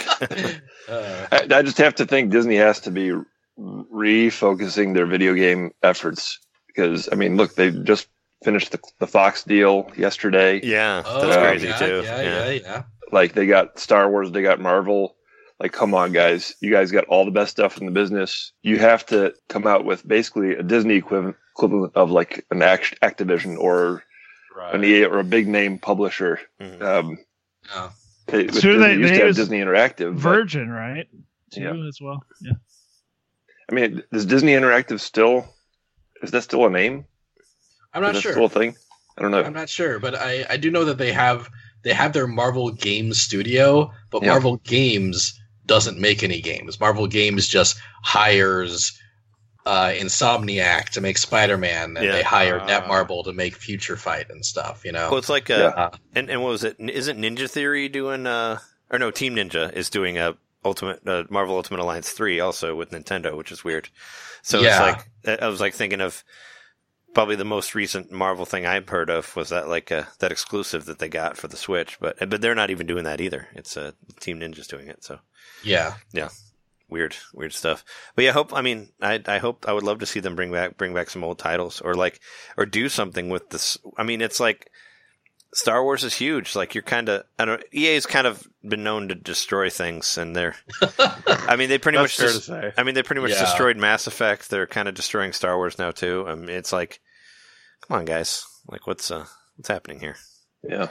We do. It's Uh, just kind of uh, curious to me that Disney doesn't really have that big, that big uh, presence in video games that they license out all these properties to different studios and everything. Like they could Or- just concentrate it all and make their own gigantic studio um, to make I'm- all I'm these wa- properties, all the, Dis- the Marvel, um, you know, Star Wars, everything. Why not make your own Activision, but it's Disney? That's that's a great point, and I almost wonder if them not doing that is deliberate. Video games are such a huge money sink right now, Yeah. and yeah, they they can be very profitable, but there's also a chance that you put like millions, hundreds of millions of dollars into producing this game, and you don't get as much back. And Disney, I don't think Disney's about that. Disney's always about making more money Yeah. than they spend. yeah, Uh, Mhm. So like I, I think they saw what happened with Disney Infinity, saw all the money they sank into that, and saw the diminishing returns on it, and were like, we're never doing that again. yeah, They're going to do the same thing they do with their uh, animated movies, where they're going to be like available for a couple of months, and then you're not going to be able to buy it again for Put it in three the vault. years. Yeah. The Disney, Disney Vault. Vault. put it back in the vault. Yeah, yeah. for sure. Yeah, but I'm hoping for some more, some LucasArts stuff, some good stuff might come out of that. Oh yeah, I'd, I'd love that. Uh, just I'm going to run through the rest. The, these are like there's a bunch of stuff on sale. Um, Right. through after the indie thing, like at the very end of the of the video, they were like, "Oh yeah, and all these are on sale." Just the ones that I saw that I was interested in: uh, Thimbleweed Park, Donut County, Moonlighter, Firewatch, Night in the Woods, Inside, Iconoclast, Yoku's Island Express, and uh, Flat Heroes are all on sale. Uh, Yoku's uh, Yoku's Island Express was on my top ten game best games of last year. Uh, if you guys, Nice. if anybody doesn't have it, definitely get it. It's fucking great. okay.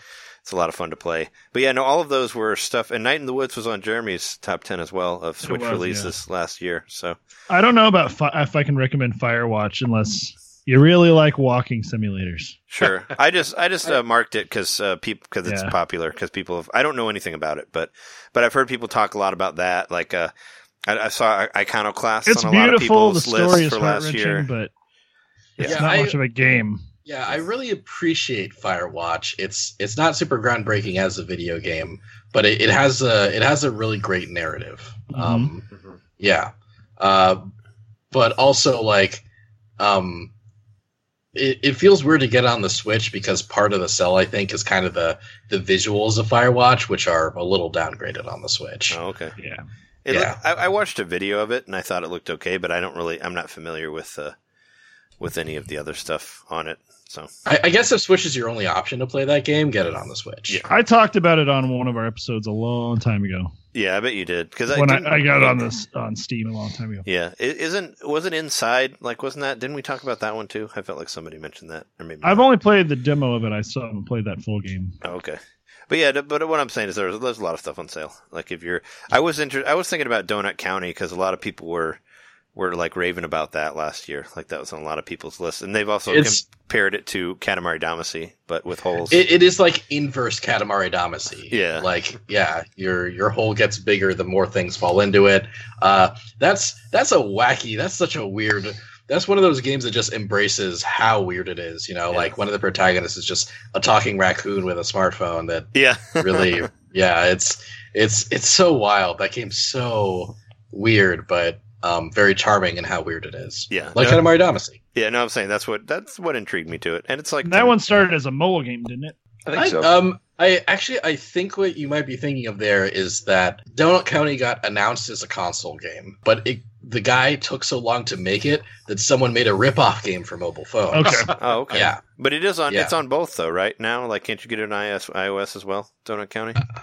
I can find that out for you real quick. I think you can. don't know. I thought Yeah. you did because uh, one of our, I remember one of our previous guests saying that that it was better they felt like it was better, like the control was better on iOS, just because. Of the Oh, touch interesting. screen. Okay. Yeah, there it is. It's on. Uh, it's on iOS. Yeah, yeah, I see it too. It's five Yeah. dollars. So yeah, Five it's all, it's all, it's also cheaper on, bucks I- on iOS. It's four ninety nine Yeah, not versus bad. the nine ninety nine that it's at right now with the sale. But still, I mean, I like playing things on my TV and not my phone, so I would pay the extra five dollars for that. Because I, yeah, fair. I mean, Jeremy and I, we, we've talked about it. The mobile games, they they have no effect on me. I guess I'm not really into playing stuff on my phone at all. So I don't either. But I, yeah. I tend to prefer consoles and TV games. Yeah, I like, like, even even the Switch, like ninety percent of my Switch's playtime has been on in TV mode. Like Yeah. it's been docked. Yeah, me too. It's uh, ninety percent on the TV, and and sometimes I'm like, oh, cool, I can play it in bed. But most of the time, I just play it on the TV in, in my Yeah. office because If I and if I'm playing a game mobily, personally, I want it to have essentially its own battery. That's not my phone battery. So that's why I'd rather play a Switch or 3DS Yeah, or even so my you Game can- Boy Advance. Yeah, yeah, yeah. yeah, you can play as long as you want. You don't have to worry about it like possibly going out. Like if you're like, oh, I really enjoy this, I want to play it for a couple more hours. It's fine. It's on the TV. Now I'm good. stranded Yeah. somewhere and I can't call anyone. Yeah, yeah. That's, you keep talking about that too. The possibility of not being able Donut use County is amazing. And remember- now I got sucked into the same hole. yeah. now you're in the hole. So yeah, there, like I said, there's lots of stuff on lots of stuff on sale. I think it's on sale till like the 27th too. So you get some time after the posting of this to check that out. Let's go through some other stuff real quick. Uh, this one I think is funny. Um, was it Nintendo tweeted something about uh about tax About day with taxes. Animal Crossing? Uh-huh. Yeah, yeah. And people are like, "Oh wait, that's got to be there might be an announcement with that." I mean, Animal Crossing fans are pretty much waiting for anything to happen, which I understand. Uh-huh. There hasn't been an Animal Crossing game for what, like six years, seven years, maybe more. I mean, when when did New Leaf? I mean, I guess there's a mobile one, but like we said before, Yeah, new, don't New count that stuff. I think came out 2013, uh, sometime between 2011 and 2013. Uh, it got it got an update in like Mm-hmm. 2015 or 2016 that Yeah. added amiibo functionality yeah, and really like made it like it added so much content with that that it almost felt like a, like a nice hefty expansion pack, you know? oh for sure, yeah, Yeah, but now it's been a little while since then too. I'm I'm definitely ready for a brand new Animal Crossing for oh sure. Oh yeah, yeah. Uh, well, I mean, Me they too. they had that little, they had that small little teaser, you know, with Tom Nook uh, in that direct that they did, and yeah, and I think, uh, and it was supposed, and they were saying it was going to come out this year, so yeah. I think people are just, you know, really, really anxious, especially Animal Crossing fans, like are just really anxious for a new game, you know, if you aren't still playing the original one, which you could be because there's so much stuff to do in there. But yeah. But all the tweet was really indicating was that there's, you know, something to do with your money, which was buy a Nintendo Switch. Yeah, You know, when you get on tax day. That was it. yeah, no, it's it's, it's just them being like, it's like the fl- it- what it's like the flaming chibi all over again. It says, uh, Right. it's like, except for that one actually kind of led, I to- still led think that something. means something. It just it's just the the sprite from that terrible Chibi Robo game that I got for the amiibo that came with it. Uh, yeah, it says Tom Nook is here to help you file your tax returns, and he's already ha- he already has an idea for what to do with your refund. Hashtag Nintendo Switch Nintendo.com slash Switch. So I mean, it's basically yeah. But then, but people, of course, Animal Crossing fans, they're reaching for anything, and they're like, wait, maybe we'll hear something at tax day. I mean, I hope so for for all of our Animal Crossing fans listening, you know, but. Yeah. But chances I- are, I- no. I, I could see it being absolutely nothing. It's interesting that like dice keep seeming to fall towards towards the potential of an April Nintendo Direct. Yeah. Um, and uh, since a- since Animal Crossing is a 2019 game, if there is an April Nintendo Direct, it feels like maybe Animal Crossing should be mentioned in it. Mhm. So I think I think these fans might end up being right, but for the wrong reasons. Sure. Like I, I, I, don't think that this Tom Nook tweet is part of a grander plan to reveal the game in April, Yeah. but it might coincidentally happen. Yeah. I Yeah, was, that's my uh, guess. Yeah, I was gonna say, well, you guys, I mean, that's what you do on your show, just predict stuff. I would, Yeah. what I was And he's probably the most capitalistic of all Nintendo characters, so it makes sense that Tom Nook, yeah. Yeah. Well, maybe Right. Wario could give him a run for his money. That's true. oh, sure, sure. But Wario uh, would just tell you to steal the Switch, though.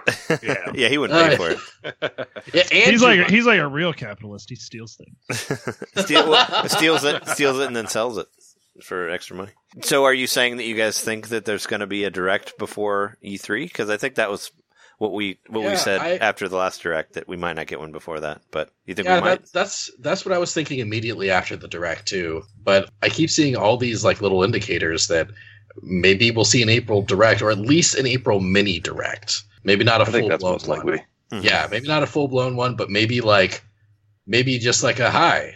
I'm I'm Reggie Fils-Aimé. Here's four announcements, Oh. and now I'm Oh. retiring. Bye, everybody. I was gonna, Um, I was gonna I, say like yeah. I was gonna say like he's gone now, isn't he already? It's like Uh, A- Too April soon. He takes his the one. last copy of Mother Three and lights it on fire. exactly. He he bows down to Doug Bowser and Bowser. yeah. Cuts his head off or burns him with his with his fire, dragon fire. Yeah, yeah. So I mean, hopefully, I mean, I I figured I was under the impression that Animal Crossing might be their big E3 game, is what I was thinking of. Maybe Hmm. you know, I mean, I don't know what else they would. I mean, I guess maybe Zelda, but I figured that was Zelda was going to be more of a hol- like a holiday title, the Hmm. the remake of. Uh, I think they even Of, said uh, so. They Link's said late 2019, didn't yeah, they? yeah. I, I could see Animal Crossing being a big game that they showed at E3, but I think they also realized that Animal Crossing appeals to a certain crowd, Yeah, um, and uh, and that that is that's not really uh, something that will like light the E3 audience specifically on fire. Um, so I think they'll talk about Animal Crossing at E3, but I think their big game will be something else. And I, at, if if it's between Link's Awakening and Animal Crossing, I could see them focusing more on Link's Awakening than Well, Animal Crossing. What was it? Uh, I, I think uh, I think Super Mario Maker Two is supposed to come out around that time too. So Yeah, I yeah, think that- they'll probably- June 2019. June. Yeah, yeah, that's June. So I mean, that's you got that one on the horizon too. It isn't like a Fire Emblem like July, like the Three Houses. Fire, Yeah. July, Well, yeah. Yeah, so I would both- guess then that whatever happens in April is going to be talking about Mario Maker 2. yeah, Because, I mean, Yeah. if the game is already going to be out for E3, they're not going to be like, oh, here's everything about Mario Maker, and it comes out next week. Right. oh sure, Yeah. they did. Yeah. So so April's a great opportunity for them to give more Mario Maker details. I agree with that. Yeah. Hmm. I think I think they did the same thing with Splatoon 2, right? Where they did like a big direct for Splatoon right before E3 because Splatoon was going to be out before E3 happened, and then they focused on other things when they got that, like then that first year. I forget what it was, but Mm. oh, it was probably Odyssey that they were that they were doing. Like yeah, because they got Splatoon out before that, you know. So so yeah, well, we'll we'll, we'll see. But uh, yeah, no, I mean, I I believe that there could be an April direct coming up. So uh, aside from the N- Nindies direct, uh, Castle Crashers was announced for the Mhm. Switch. Uh, I'd never, All right. I've never actually played that game because I've never owned a Xbox. So, but I, Oh man. but I did use uh. I did use a song from it for that for that uh, WRT radio episode that I did. But I'm interested in playing it. It's multiplayer, right? But is there uh, online? Yeah. Can you play like? Uh, There is online, yeah. Okay, Or at least there was on the original 360, which was how I played it. sure. I yeah, I don't think I don't see them not doing it in this version because it's supposed to be like a remastered, you know, definitive edition, whatever. But yeah, no, I'm interested Right. in checking that out. That Yeah, it game was- got so much play at Daniel's house when it came out that I'm still sick of it.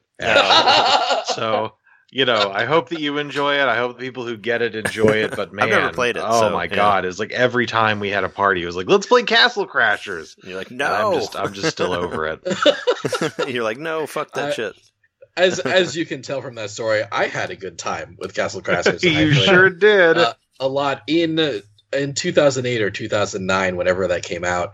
I I'm wondering how fun of a game it is in 2019. Um, I, I feel I feel a lot of that game's a, a lot of what felt fresh about it and a lot of what was funny about that game Yeah, was very like 2008 mechanics and 2008 2008 humor you know Mhm. like I, I wonder if if a if a deer shooting itself off the screen with its own diarrhea is really going to land as Wow. much Okay. uh, this year yeah hmm. I, yeah. I don't know. yeah I'm, I'm, I'm curious I'm, I'm curious to see to see how that Could have at least up. given us a spoiler alert. oh I'm sorry Yeah. yeah, right. Oh wow, Daniel, the Yeah. king of spoilers, has spoiled the shitting deer of Castle Crashers. Yeah. Oh, hopefully, hopefully I'll, I'll forget about it by the time I get to it.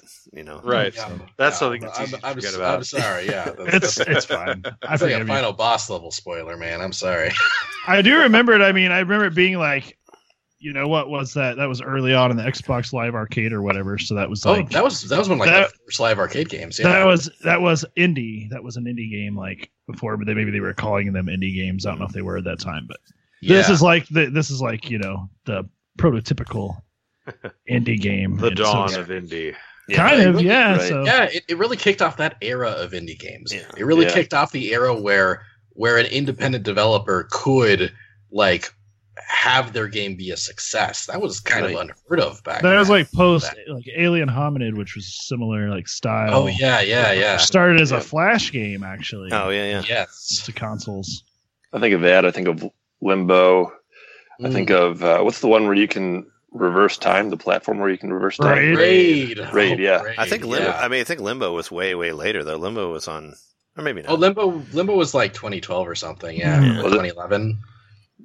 2011. But yeah. Yeah. I think I feel like Castle Crashers was one of those that definitely put like indies on the map, where it was like, oh, you know, everybody's talking about it now because this one's so good. And it was Kinda, kind of like the game people didn't know they wanted, but it was, but it was still like old school Yeah. at the time. Even it was old school. Yeah, yeah, Yeah, yeah. I, I felt that it was kind of like it was old school, but uh, in that contemporary way. You know, like Mhm. it, it it took it took these things that we have nostalgia about and made them a bit more palatable Mm. in the year that it came out in. Yeah. sure. So yeah, I, I'm. I don't know. I don't. I don't think there's an actual release date for it, but I'm looking forward to it. And it, and if it's like under twenty bucks, I'll probably end up getting it.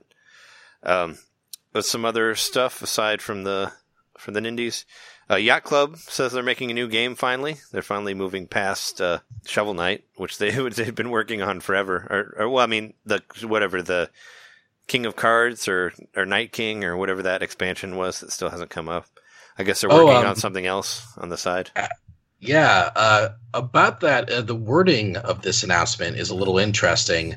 Um, they've said specifically that they're publishing a new game. It doesn't Hmm. sound uh, it doesn't Uh, sound like they're developing this specific announcement. Okay. I'm sure that I'm sure that they're just about ready to move on from Shovel Knight and start a new game themselves. But I don't think this thing that they're teasing is that. Yeah.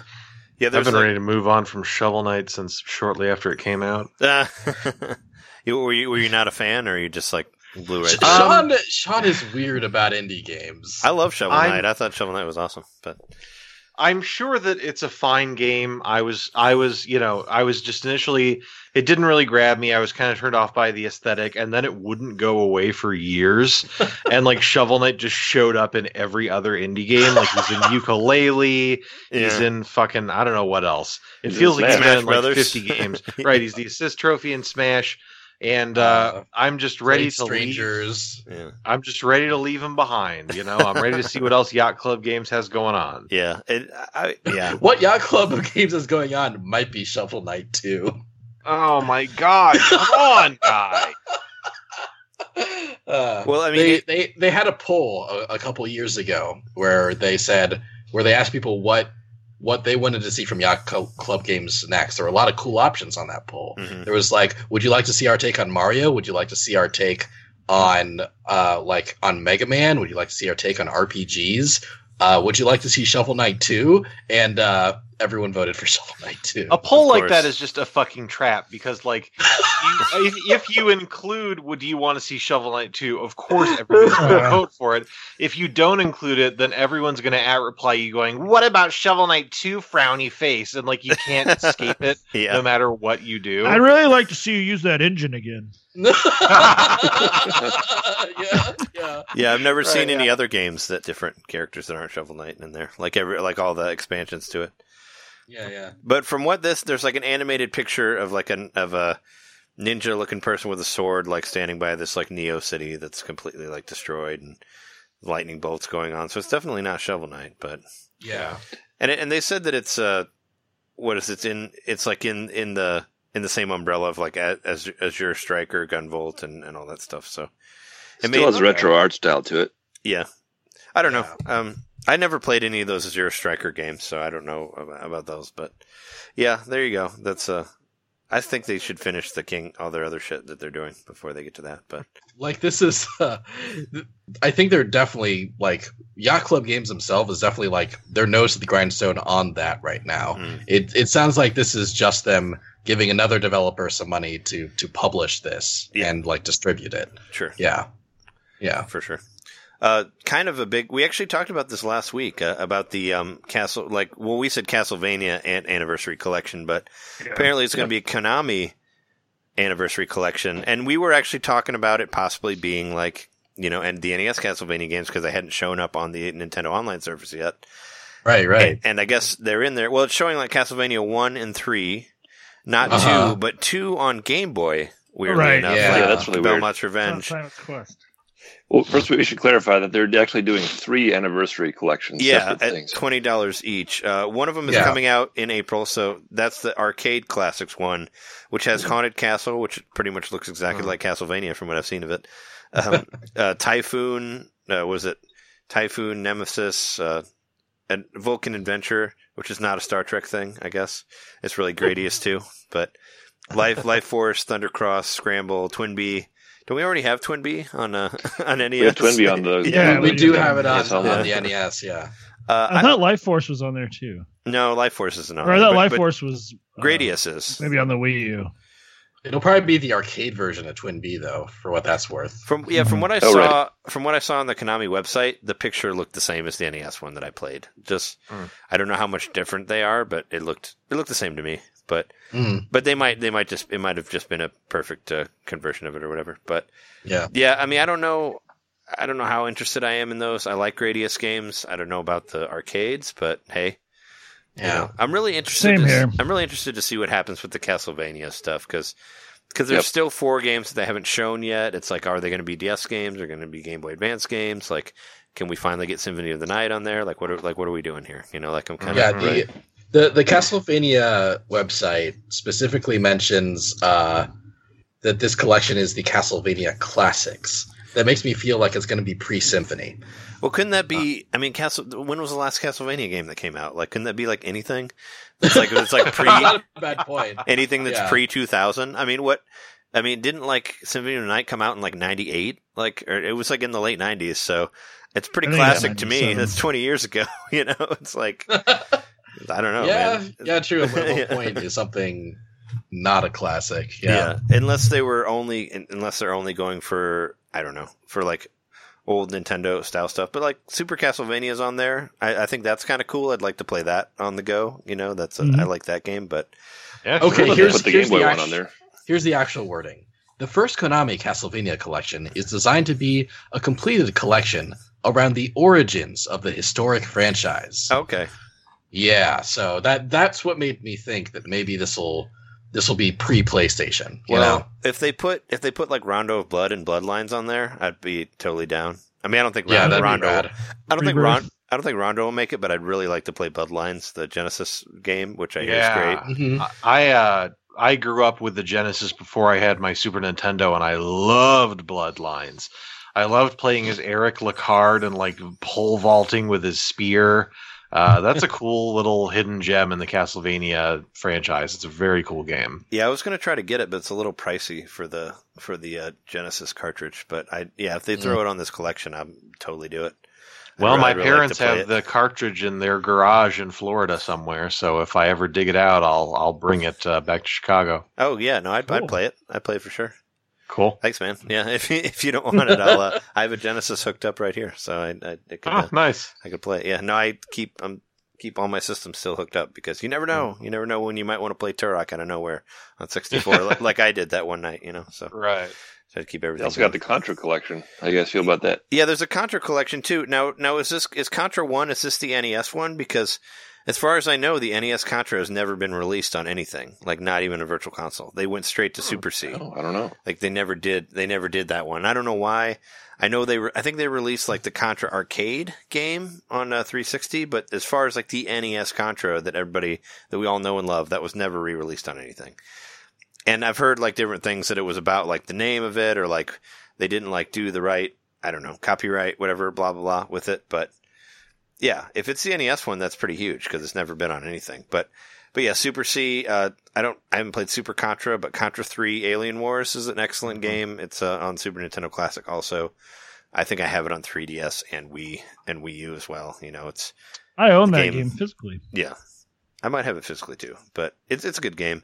I don't know what other four they would put on there, but yeah. Oh, speaking of uh, Sega games that I wish were in these collections, Contra Hard Corps is one of my favorite run and gun Mm. games of all time, Mhm. and uh, that was for the Genesis, and it would be great still if hope. it made it to that collection. Because don't they? Yeah, it says four more games yeah. to be Yeah. announced. Yeah, Yeah, I would like to see some Genesis representation in here, in there, in the Yeah, Kana- for sure. Konami classics. I'm, I, I didn't have a Genesis growing up. Like I just got a Genesis a few years ago, so, Huh. I- so there's all sorts of uh, lost on me. Was that a was that a fake surprise, huh? Since since we have a Nintendo focused show here.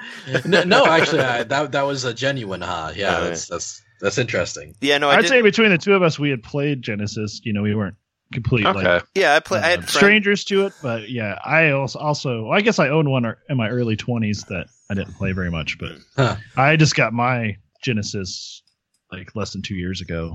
Wow. Yeah, I bought And I had the I had the opposite experience with the Super Nintendo. Yeah, I, I had the Genesis. me as a too. kid. Me too. I was a Genesis kid, and then I didn't get a Super Nintendo until my twenties. I, I convinced a friend of mine to get it. So like we like shared. Like he would play. I don't know. I, I was young. You know, my my thought process didn't make doesn't make any sense still to this day. But I felt like Nintendo was betraying me because they were making me buy a new system. Like I thought that everything should be. I thought everything should be NES forever. You know, that's uh, because I was like nine or I whatever, and. I didn't understand. Are you sure like, that wasn't way your things- parents telling you like we don't, we don't want to buy another system?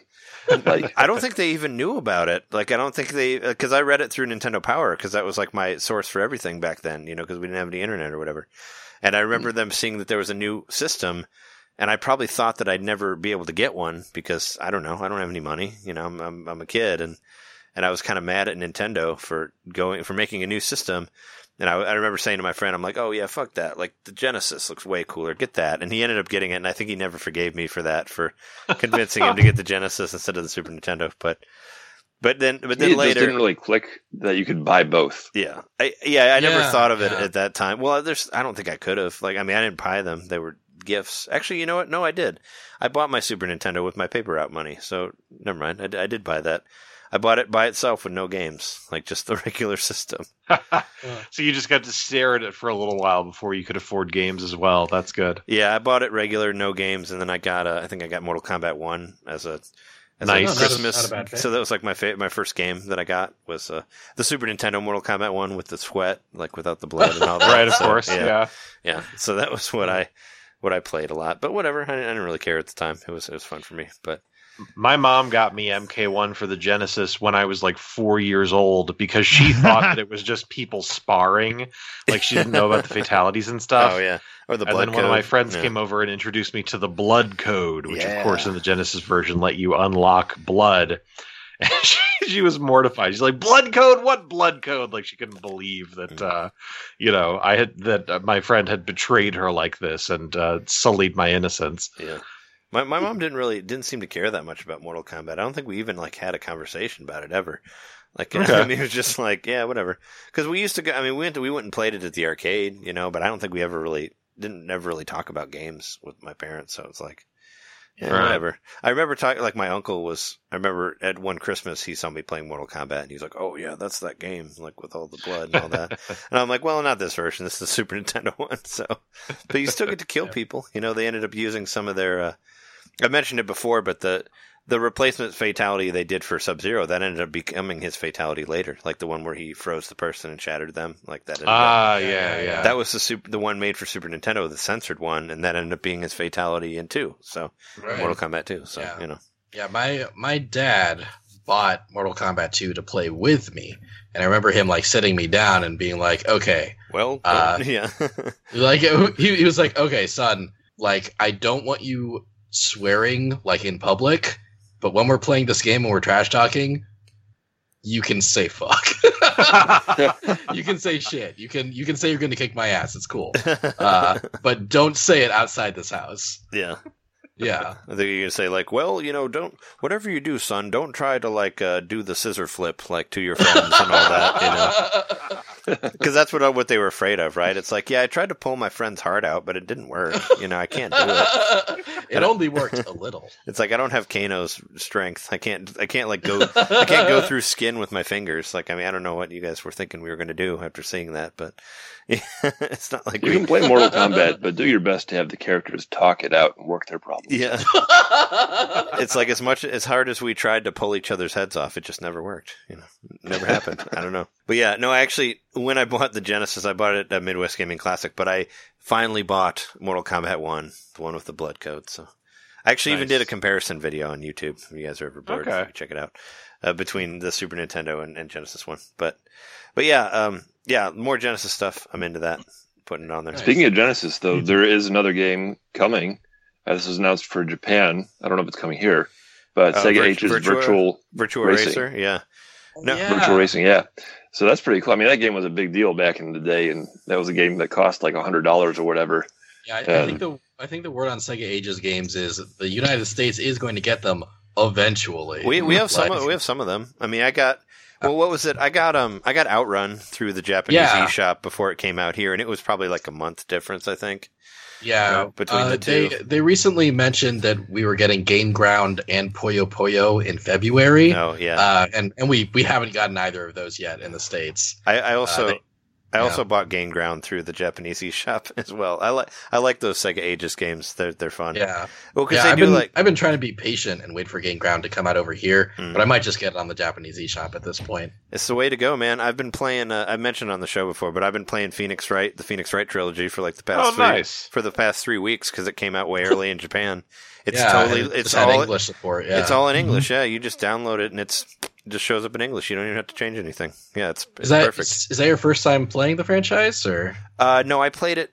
Uh, I played it on my phone and I played it on Wii also on the WiiWare Okay, version. Okay. cool. But I've never fully beaten the first one all the way through. So I, I think I, I think originally I just got through the samurai part when you when you meet Will Power and, and all those guys. Oh, okay, yeah. So I did. Yeah, So uh, I fourth fourth case is a good case, so, so Yeah, definitely no, I- that I- far this time. No, I love it. I, it's a lot of fun Yeah. to play. Like it's it's great. It's it's just like I said before. It's just like anime without voices. You know. Yeah, That's what it yeah, feels like, yeah. you know, or like reading reading manga or whatever. But no, I, I like Every that. time you bring up Will Power, it always makes me think of the Indy 500 because that's the person who won the Indy 500 last year. Yeah, Jeremy and I went to the Indy 500 and Will Power won, but also the actor that was that uh, was accused of murder and and, and uh, Phoenix Wright was Will Power also. and what what did he he killed like Mr. Atomic or something like that or Mr. Jack Bomb? It's all their their Jack names. Hammer. Jack Hammer, yeah, yeah. No, all their names are hilarious. They're always just like they so. are, yeah. Well, the very first case is uh was it Saw It? Is it the guy's name is Saw It? The guy who Oh yeah, supposedly saw Yeah. saw uh, Gary Butts or whatever his friend Larry Butz. Larry Butz. Yeah, Yeah, yeah. who is sometimes called Harry Butts by mistake. Yeah, Yeah, yeah, no, yeah. They do that as a joke. No, that game's Yeah. a lot of fun. It looks great, and yeah, just uh, if you have a Japanese account, like I said, just get it. It's only thirty bucks. Uh, you get three games, so that's ten bucks each. You know, for the trilogy, and uh, yeah. yeah I've recommended recommended a bunch of times on here. But yeah, I've been the that's the beauty of having a of having a Japanese account. Also, is you can just play shit early. Like No, I, I, I do, I do seriously love how easy it is to be region free on the Switch. It's it's really amazing. yeah, I I remember like having to go through an import store to buy stuff like Jump Ultimate Stars for the DS, right?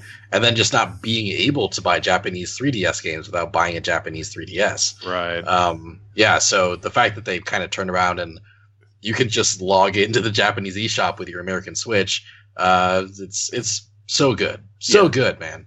Sure. Yeah, no, I like it a lot. I li- it's the same thing that you were saying. Like it's so easy to do, and I like that it's you know you can order stuff from Japan. Like I got was I got Puyo Tetris. I ordered that when it came out because it was a launch game in Japan, and it didn't come out like four or five months after or something like that. So I yeah I imported that, but doing the stuff online is just so much easier. Like I've gotten Oh, uh, yeah, yeah. arcade classics earlier through that, and like uh, or like you can play demos of games that aren't coming out. Like I played uh, the Dragon Quest Heroes demo, like was free on there. You can only play it through the Japanese game, uh, Japanese, Or the Japanese streaming account. Resident Evil. yeah, or Resident Evil. As I was saying earlier, I, I did the uh, online Oh, Resident yeah. Evil thing, which didn't, Yeah. which didn't work very well. Which uh, we didn't. Well, I think we weren't recording yet, but yeah, that was on the subject of that Stadia, Google Stadia. I guess we can talk about that. briefly. Uh, my interest level in it is like negative ten. I think I don't really. well, I mean, it just reminds me of like like PlayStation Now or like that Resident Evil Seven thing that was streaming, like or like or if you've ever been to those hel- hotels that have like Super Nintendos in there and they don't work because they're streaming. Also, it's like Ah, I've never really seen something work like that. I know it's Google and like maybe they're good at something, but I don't know what games are going to be on there that I give a shit about. I don't. There's not going to be like some J- some JRPG exclusives or something like that that I'll give a shit about. So it's not really. What's interesting about it though is that it could be, you know, we talk about Netflix. This could be the actual like Netflix for games. Um, it, if it's successful, it could introduce a whole new model where maybe you pay, you know, twenty bucks a month and you get a whole library of games, um, the newest, latest games, whatever, and you, you could actually end up saving some money. You don't have to buy a console anymore. You just buy the controller for whatever it's going to be, a hundred bucks or something. And they, then, they kind uh, of they kind of have yeah. neglected to uh, to mention the pay structure, haven't they? They haven't really mentioned how Yeah. works yet. I mean, I think that's very intentional because they just want to show what it is first and keep pe- people excited they've- about yeah. it. They've they've kind That's of alluded that you E3. need you need a pretty hardcore internet connection, like which you may what no matter how much money you have, you may not have access to something fast enough to run this service. Yeah, I mean we're They we're in Chicago. All we got is Comcast, and Comcast is yeah, is kind of balls. and we you are- know? Garbage. and we, we already. and I live out I live out in the boonies, so Mhm. I don't have I do not have fiber out here. Yeah, but our, but they like, recommended download speeds of 25 megabytes per second. Mhm. So, and I, I think what I read today was that the average speed around the country is around 14 or 15. Mm, So, you know, I get my service. And they, That's they on a good me- day. Yeah, the service, you know, that I subscribe to, they said, oh, 100 meg- megabits per, sec- per second, whatever. But it's that's that- always like, you Yeah. know, asterisk marketing speak. uh-huh. Yeah. Like, yeah, 2 a.m. maybe when nobody's using it.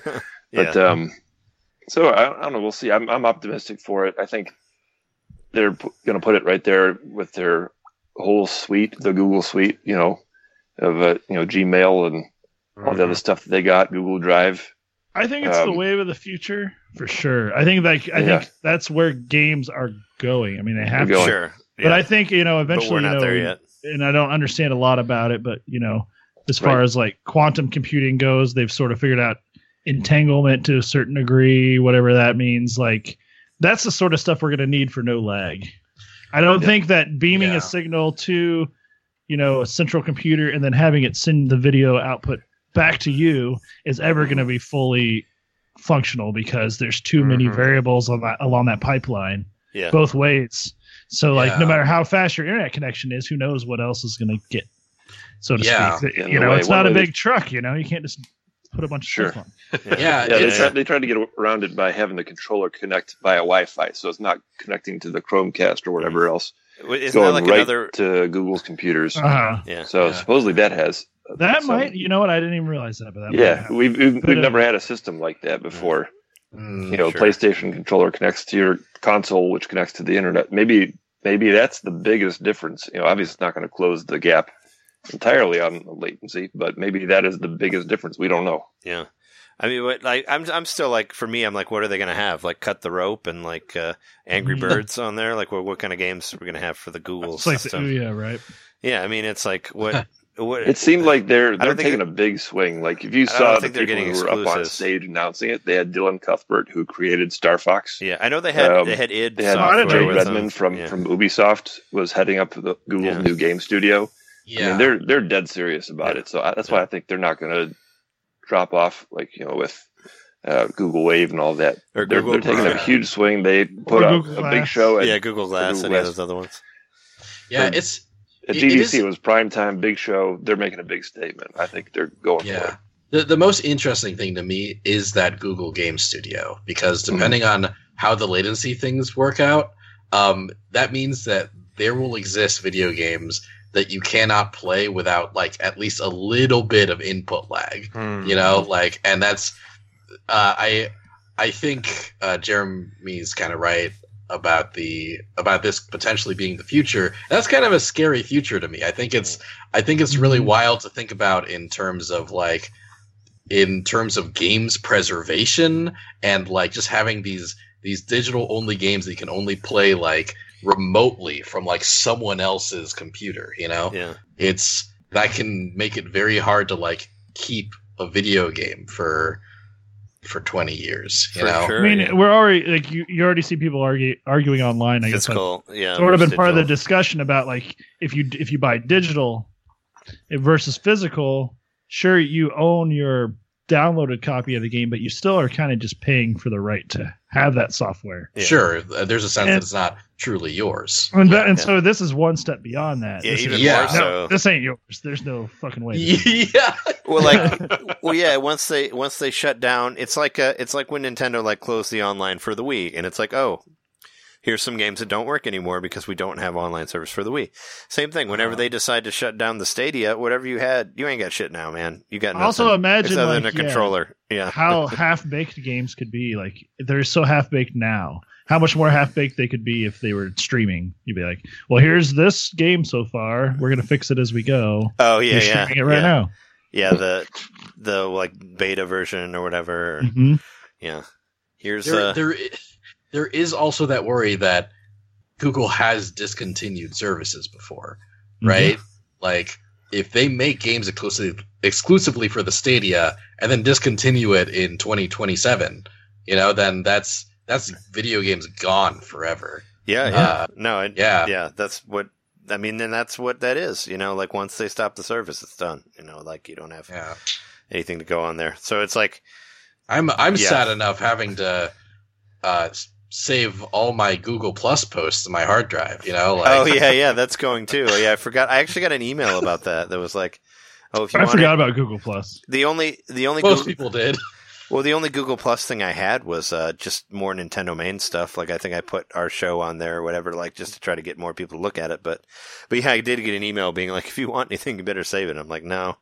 I mean, it's just it was just more links to to what you know to like Libsyn and like wherever we have our stuff at. So Right. whatever. But yeah, no, I'd completely forgotten about it or forgot that it was going away. You know, so I I mostly just posted animated gifs on it because it was the first social Mhm. media that let you just seamlessly put a gif there and like well besides Tumblr, but I wasn't really using No Tumblr. context, right? Yeah, Right. yeah, Yeah. before like uh, Um, Twitter or whatever, you can do that. Yeah, but I would also post my dreams on there. And I had a dream where I got a brand new Smash Bros. game, and the only playable characters were Mega Man's dog, um, Roll? a Wave Race 64 guy, Yeah, and the Nintendo 64 disc drive. nice. Uh, yeah. Um, I play that and- game. and yeah, and so Google Plus was great for that. Wow. Putting down my thoughts Gosh, like that, but yeah, I would- I'll, I'll miss it a little bit. I would I would play that game. You Yeah. Me too. man. Yeah, contacting the Great Beyond or whoever it is that give you your predictions. Like that's, that's cool.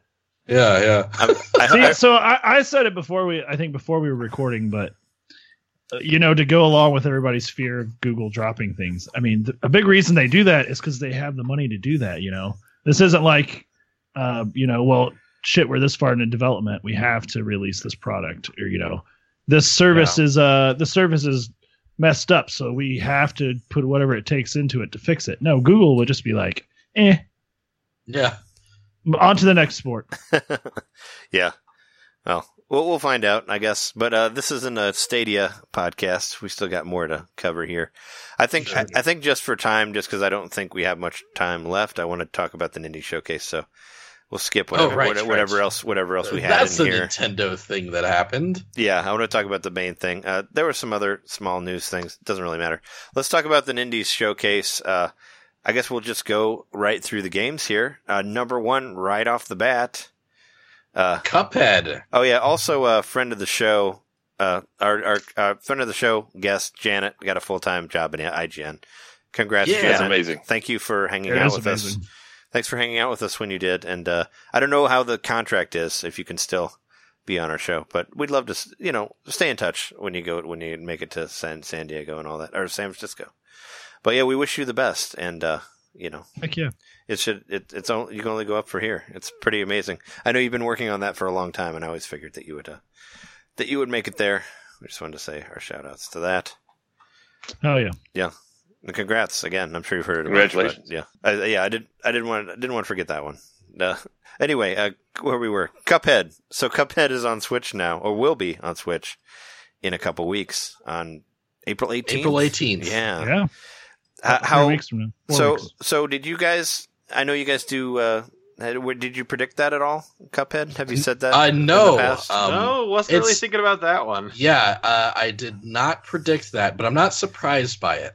Uh, I've uh, over on other podcasts, I've been kind of a broken record that I think uh, we're going to see a lot of Nintendo and Microsoft collaboration in the future.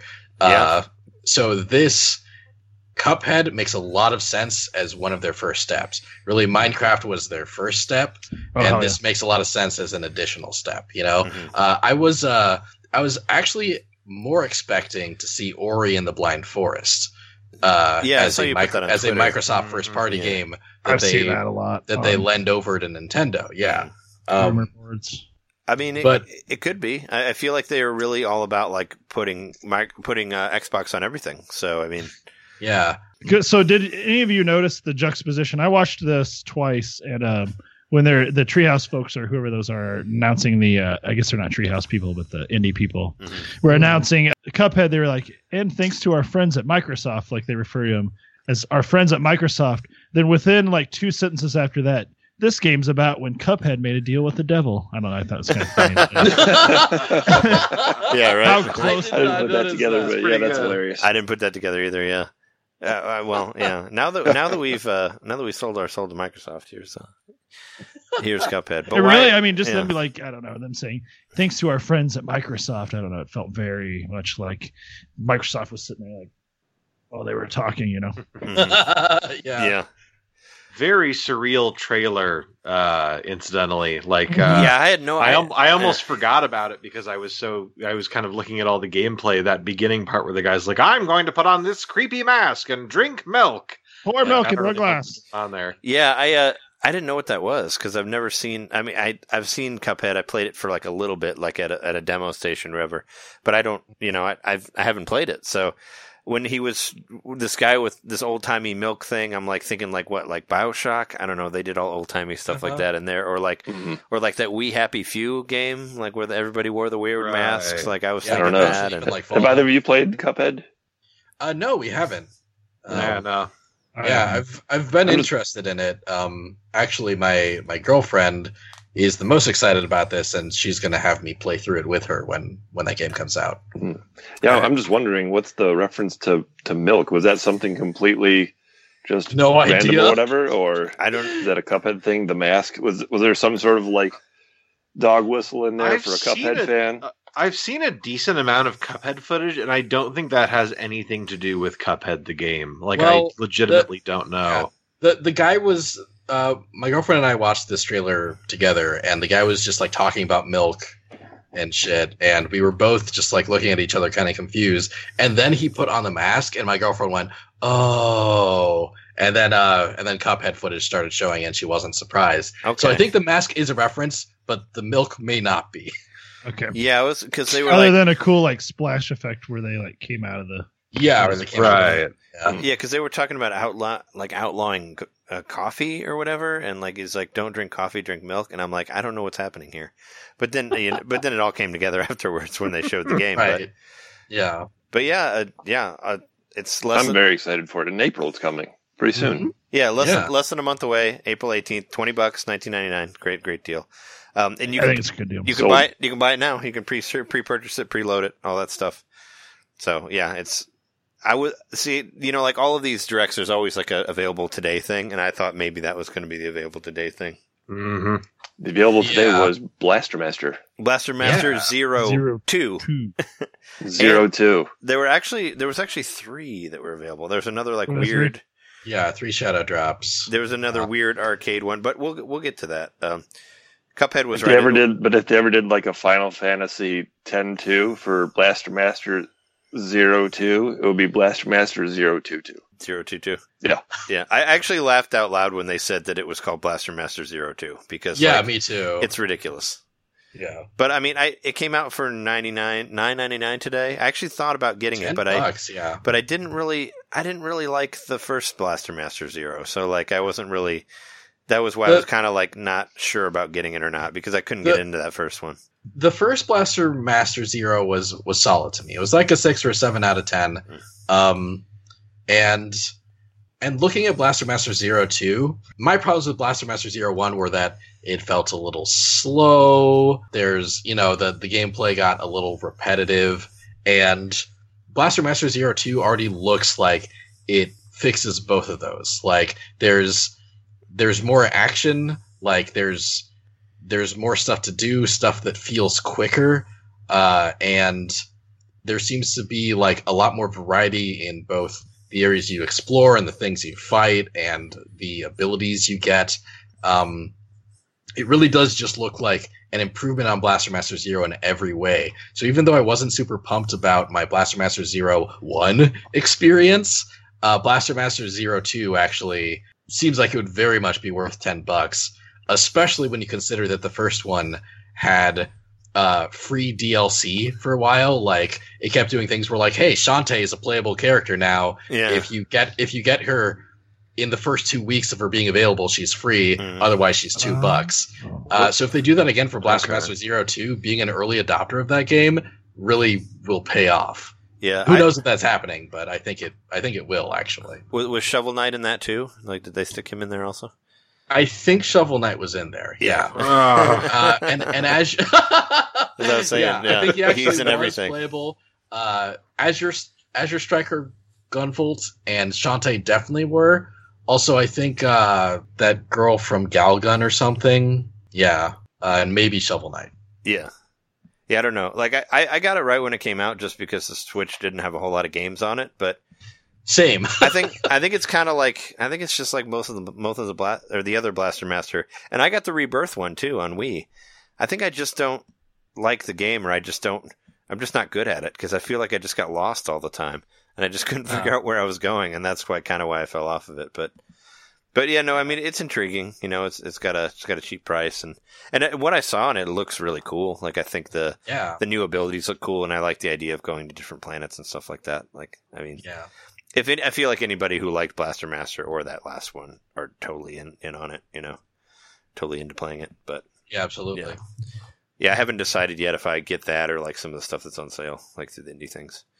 But yeah, that was uh, that was what was dropped today. We could just go pretty quick through them. Overland, that was like that turn-based strategy zombie Mhm. game coming out in fall. Um, So, did anyone else notice? Maybe I don't know. Maybe I'm just imagining it, but there's sort of a post-apocalyptic dystopian future theme in all these, and most of these Yeah. games. There were That's a a few good of point. them. not, Yeah. not like the dog I've got one, it. right? I've got underlined in my notes, and there's like yeah, five of them, yeah, no, actually, That's actually, uh, it's funny. effect of Nintendo. including one, including double. one, including one where the world's been destroyed twice before, so it's double post-apocalyptic. oh yeah, yeah, there is. Yeah. yeah. No, actually, and, and it's it's funny actually. There is more than one game presented during that presentation where it's the post-apocalypse, uh, and you are a character that mutates through Yep. radioactive. yeah. Uh, yeah, Well, that was my. I mean, we could skip around, but that was my pick of the show. Was uh, Tim Schafer's new game, Rad. That's what you're talking about, rad.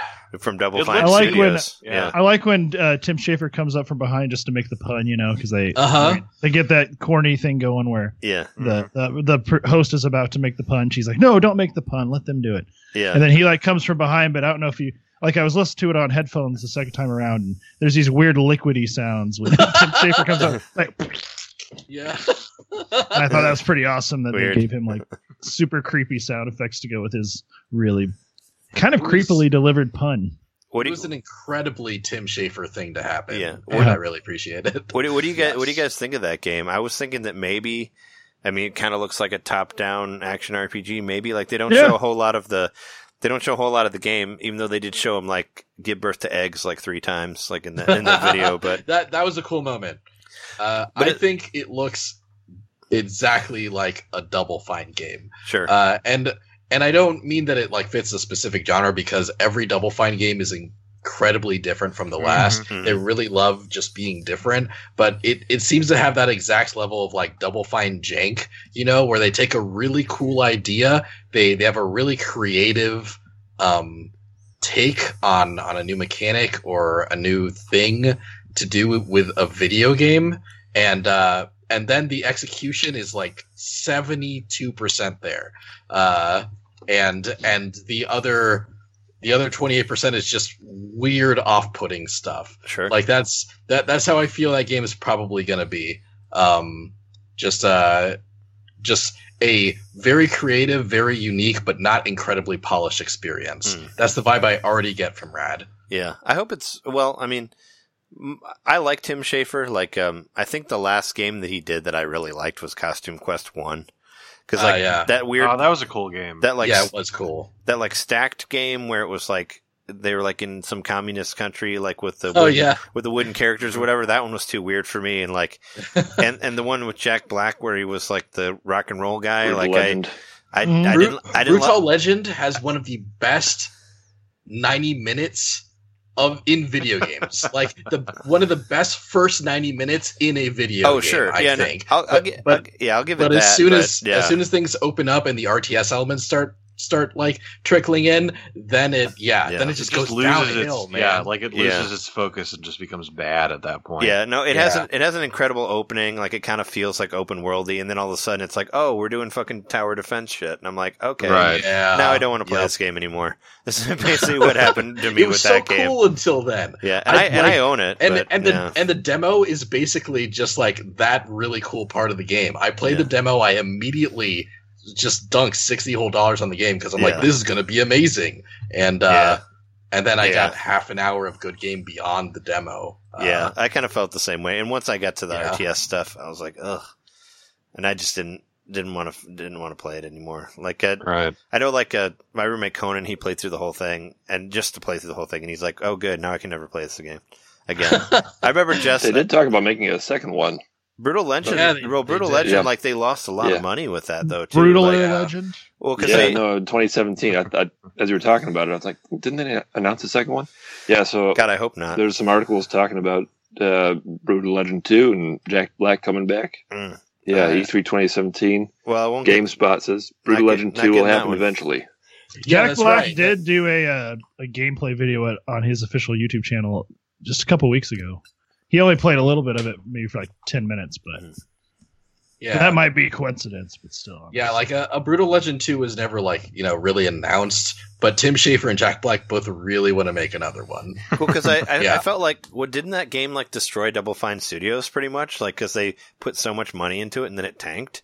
Like that's like that's what I heard. That that was like the last because that was the last game that they put that much effort into. Like that was the last one they did that had like voiceover and all that shit in there. You know, like I Um, thought I, I, thought, I I, think I thought that ba- I- practically bankrupt them, from what I heard. Um, it it got them in trouble. I think. I think they were in trouble afterwards.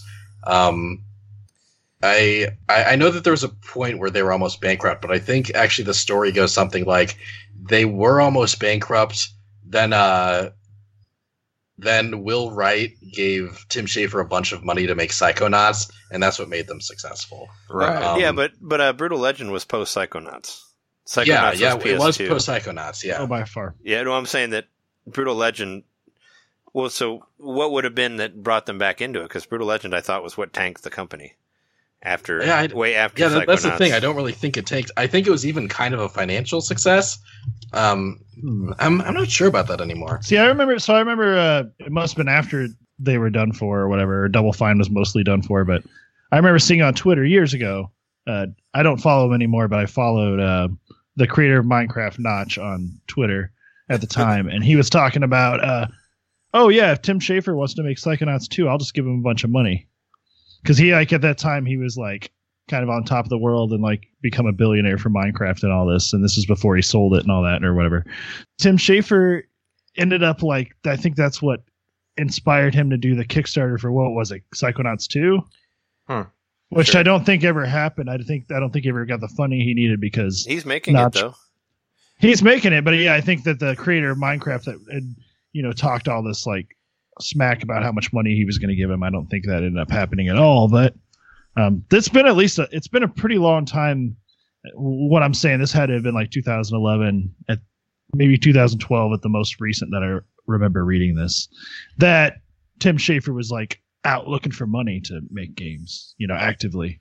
Yeah, Apparently, uh, Notch has like completely lost his mind from what I've seen Yeah, on I, I Twitter. stopped following. him. Yeah, God, Oh, God, yeah, that wild stuff coming Speak- from him. He's basically hopped on the QAnon train. Speaking Ah, of which, Really he's become is. like a kind of like a summary of it. he's become like a sexist piece of shit now, I guess. But he's also completely Yeah. lost his mind from what I've seen. But Yeah. I didn't even know that Uh, that was him. That I I had just seen a tweet like another guy I follow was just had just shown some of his tweets, and I'm like, wow, that guy's an idiot. But I didn't. Now you mentioned him, and I'm like, oh, okay, that's who he is. I didn't, I didn't know. I didn't know the name. Yeah. Uh, so here's the Cliff's Notes on Brutal Legend. Uh, Brutal Legend was initially going to be published by Activision, um, or rather, it was initially going to be published by Sierra Entertainment, and then Activision acquired Sierra Entertainment, looked at Brutal Legend, and said, "Nah, we're not publishing that," Hmm. uh, which put Double Fine in danger of having spent all this money on making the game and no longer being able to publish it. Hmm. Then EA picked them up, sold the game through EA. The game was a financial success, and uh, and then Activision and Double Fine kept having legal issues over who actually owned Brutal Legend.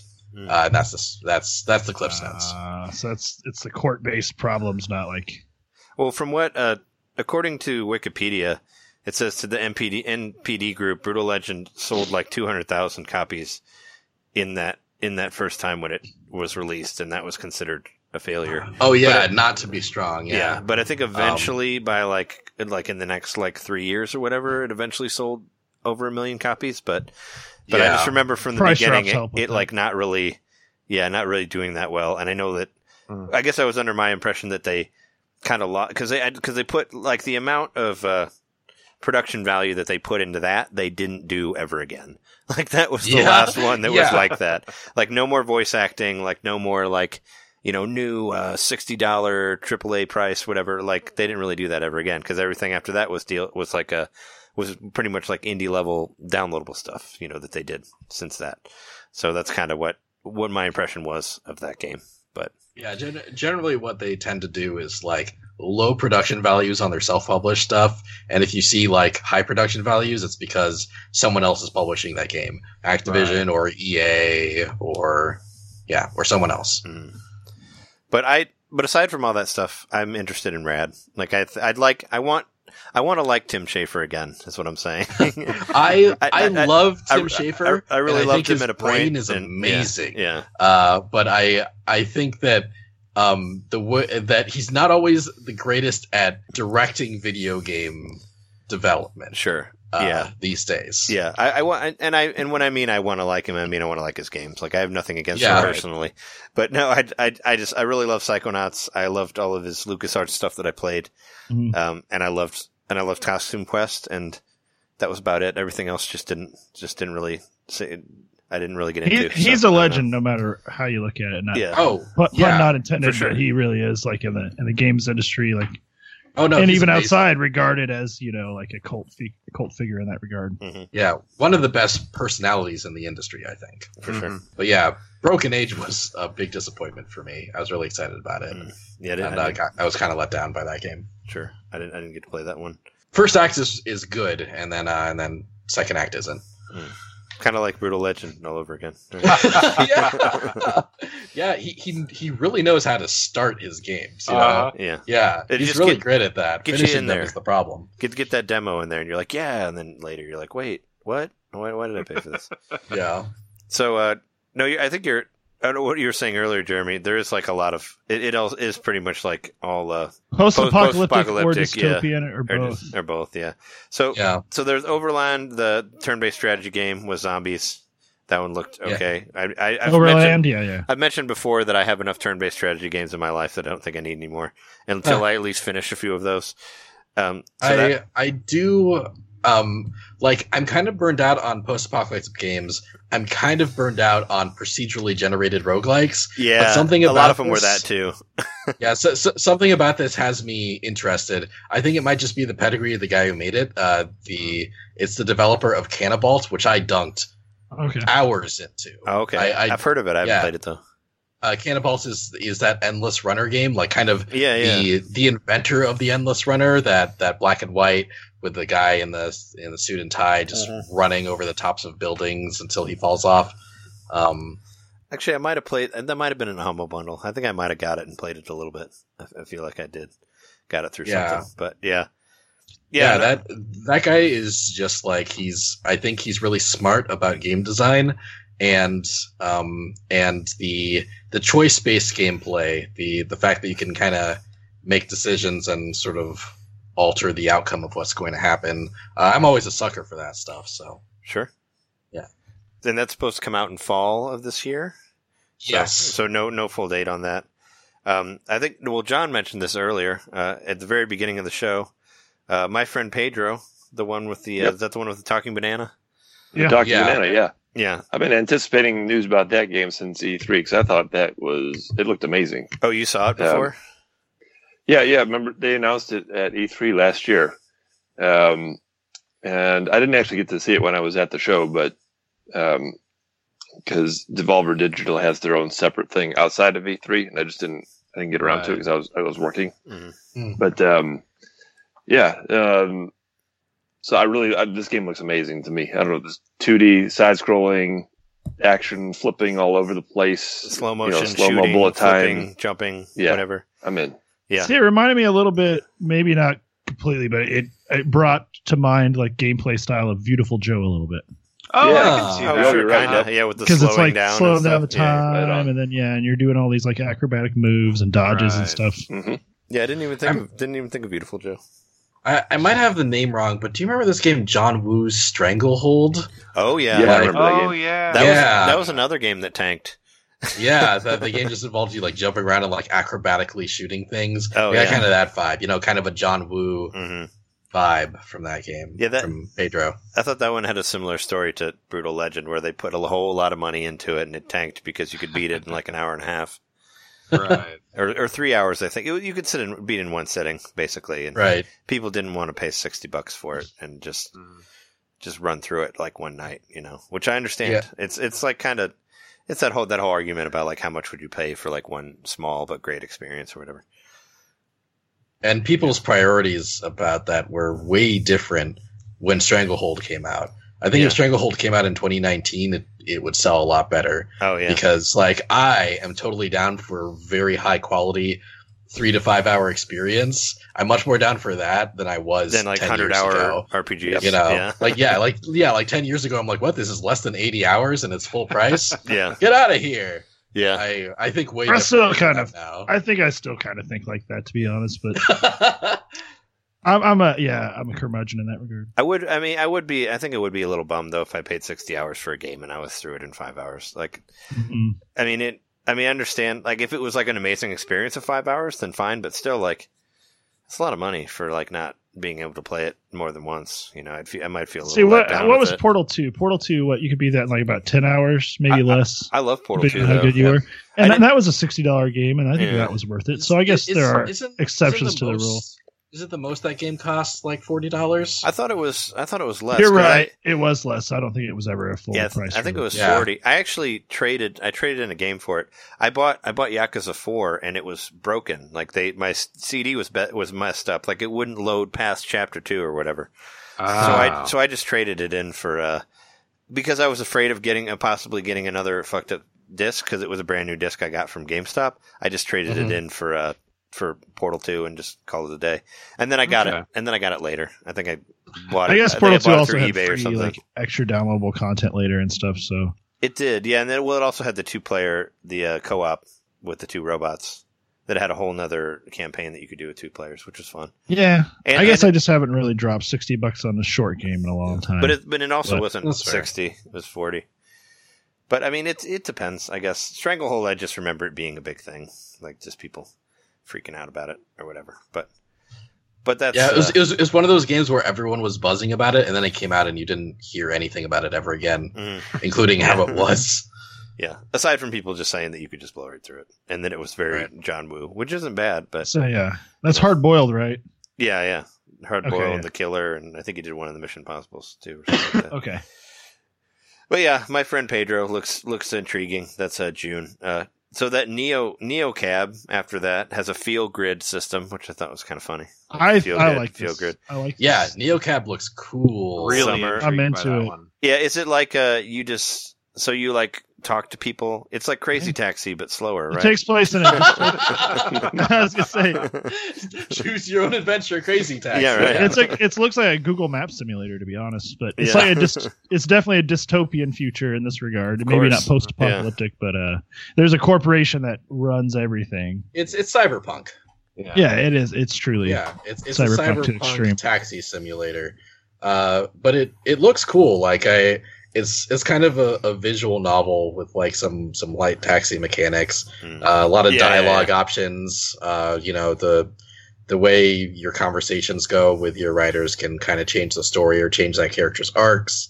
Um, and uh, and and yeah, I didn't know about the field grid system before today, but um, yeah. I like the wordplay on there, field grid. Yeah, Yeah, but no, Yeah. it's, it, it kind of it actually kind of reminded me of that weird uh, of that indie I got that when I got the free review of it. Do you remember what that was called, Jeremy? I did a did a oh, video it of it. was Road to something, right? Yeah, or it was like Roads Road of Perdition. no, That's No, not- no, that's a movie. That's a movie. No, Oh, it was I know like what a- game you're, I know what game you're talking about. it was though. like a It's like Spanish. it takes place in Italy, like in like, Yeah. the 60s or something. Yeah, it's like Roads of. Oh, yeah. Fuck, I had I had the song. Uh, anyway, I, I did a review of it. It was a long time ago. I can't remember the, the name of the, the name of the game, which sucks. But but uh, no, it, it kind of had the same thing where like you had there were like thirty different endings, and it was all about like how you what you choose to say to the to the people who are in your car that you're driving from one place to another. And there's also like a weird conspiracy in there and UFOs, and it was actually really cool. Like if you wanted to play like a weird ass weird ass game, you know, it was. Uh, I enjoyed it for that, but it's kind of like that, except like more, like more like uh, artsy, Sexy. I guess. You know, So The this vibe I reminded got- me a lot of. Go ahead. Oh, I was just going to say the vibe I got was almost like Papers, Please. You know, kind of a similar, right. like you have the dystopian setting, you're kind of dealing with these various people. The way that you deal with them determines how the game progresses. So it's like Papers, Please, but you're driving a taxi. Uh, I guess that was kind of my takeaway there. I got this game once again through a, uh, I think it was through a humble bundle. It's c- and I had to look up the title because I couldn't remember, but I actually played it for a while. It's called VA Eleven Hall Oh, Dash A. yeah, The Valhalla. cyberpunk bartender. Oh, Valhalla. Oh, there you go. I'm seeing it now. did, did you not? no, you I just got that. I just got that. but it's a cyberpunk bartending action game and and that's what this kind of reminded me of as far as like the conversations and like the way the people look and stuff and kind of Right. like because in that you're a bartender at and like you've got this cast of characters that come in like around the same time every day and sometimes they bring friends in with them or like love interests or whatever and you just make them drinks and you got to learn like what their drink orders are ahead of time and like wow. Yeah, like you yeah. befriend them in that way by giving them the right drinks and stuff and Mhm. it's like i wonder if it's kind of like that with this as far as like the cab thing goes like if you're like oh yeah so how is your dog you were talking about yesterday or if it's something like that where Yeah. The you keep the Trey was, conversation uh, going Game Trey was talking about is Wheels of Aurelia. Yeah, I just found it. Yeah, wheels, Mhm. wheels. Yeah, of yeah, Aurelia. yeah, yeah. I, I feel bad I couldn't remember It it's been a long time since I played it, but yeah, Wheels of Aurelia does the same thing where like it's well, I don't know how similar it is to NeoCab, but yeah, you, the people you drive people around in your car, and, th- and there's conversations that go different ways, and there's different endings that you can do. I, I think I beat it like four or five times with different stuff. You can unlock Wow, things, that's and cool. it was fun. Okay. Yeah. I give. I think I gave it a thumbs up in my in my review. If you wanted, because it was only like ten bucks, I think. Huh. But uh, yeah, yeah. it's- NeoCab definitely has higher production values than Wheels of Aurelia. Oh, for sure. Yeah, no, Oh, it's yeah. it's very much more like comic booky and, and, and art and art driven and all that, which I'm into. Yeah. So, the Neo Cab looks cool. That's supposed to come out uh, uh, Summer? Um, was it the Red Lantern, the dog one? I was kind of interested in that one. It's like a roguelike Yeah. that has motion controls. i kind of like this one because it's not post-apocalyptic or dystopian No, yeah, I was gonna say, what about more- i have a yeah, what about the dog yeah, one? i have a Yeah. emotional dog race that's kind of Yeah. how I describe this game. Yeah, that one looked looked kind of fun. I like the idea of. Uh, I don't know. I don't know what the actual gameplay is on it, but I think it looks really nice. Right. Like it the, didn't really show the, much. The graphics. Yeah. I've never heard of a dog sled game before. Just on that alone, I thought Yeah. that could be cool. Yeah. which is surprising when you think about it because it's a pretty popular like the the dog sled races are pretty Mm-hmm. popular The Iditarod, yeah. Culture. Yeah. I I actually have played a dog sled racing game before. Okay. It was at a convention. It was sprite based and it was side scrolling. And the main mechanic was you like throwing a bone at your dogs like from your sled to like make them go faster. Oh, okay. Uh, feels much less immersive and realistic than, than what this is trying to be. Yeah. Yes. Yeah, Yeah. and it was like the it was narrated by the dog. I guess is that who was talking in this? I No, don't know. no, it's, it's narrated by the by the musher, uh, Ashly Burch. Yeah, oh, yeah. okay. Yeah, no, I thought that one looked interesting to me. I'm, I'm intrigued by that. That's supposed to come out later this year. And motion There is a part of the trailer where it looks like one of the dogs gets killed, which made me feel uneasy. yeah, yeah, right. Well, I think a dog dies in the uh, in the zombie one too, in, in Overland at the very beginning, Oh, right. because they talk about like how you shouldn't let the dog die, but then the dog can die. What, They're making up for like. killing the dogs in Yeah. uh, War, Wargroove. yeah, Wargroove. Yeah, so that one, that one looks interesting. Uh, what was that comes out later this year? Um, what's after that? Darkwood. Do you remember what that one was? I know that had Oh crafty. yeah, that that was slow, like slow paced survival horror. So it was like a lot of games scare me, and they're right. know, kind of implying there's no jump scares and Mm. sort of selling it based on that. Right. But It's, it's, just uh, kind of like a mood piece. It's another Yeah. like uh, procedurally generated. Also, I wrote that down. Comes out in May. There's crafting. It may in not it, be of course, post apocalyptic, Yeah. but it's yeah, it takes place in the Soviet bloc. but it still So kind of is. Yeah, That's kind of dystopian already. yeah. That one. Yeah. That one was like a maybe for me. I'll have to see more about it. Uh, so we were talking about this earlier, but uh, Katana Zero. Uh, Sean, you were saying that you'd uh, Oh hell yeah! you've been looking I for that one for a long time. Yeah, I'm. Uh, I'm really looking forward to this game. I've actually been looking forward to it ever since they released like the debut trailer, which was years ago at this point. Oh Uh, yeah, yeah. yeah, very long development time, but yeah, I just uh I really love all of the music that's been featured so far. It's this very kind of like moody, you know, kind of vintage vintage synth style that I appreciate. Um and I just also um yeah, I'm I'm a big fan of games where the major plot points are like, you know, kind of uh vast mysterious conspiracies and things like that. So uh I think probably because I was raised on Metal Gear Solid, you know, oh, sure. Yeah. I always get into stuff like that, and so this looks like it has kind of a similar ideological bent to it. But then you also have like cool bullet time action and samurai, and yeah, there's just a lot that I like going on in the game. So I'm definitely looking forward to it. Yeah, there were like a lot of weird quirks to it. Like I guess you Yeah. you go to see a psych, psychiatrist or something, and yeah, yeah, I think Yeah, that's yeah. awesome. like tell them that about what your intriguing to me. yeah what your Mhm. night was like before, and you can rewind like all the way to the beginning of the mission if you mess something up or whatever. Like all the extra stuff in there seemed really intriguing to me, and yeah, I think it looks great too. The movement looks cool. It kind of Yeah. reminded me a little bit of like what was that other game? It was like a really, it was a really early Switch game, uh, the one where the guy could like bamf through walls. Mr. Remember that? Shifty. Mr. Shifty, yeah. kind of Ah, kind of okay. reminded me of Mr. Shifty because Mr. Shifty was all just like was all just breaking into places and like getting from one point to another without getting killed, but a bunch of people coming after you. You know, like it reminded like the tone of it reminded me of that. Obviously, Mr. Shifty was top down and different, but, right.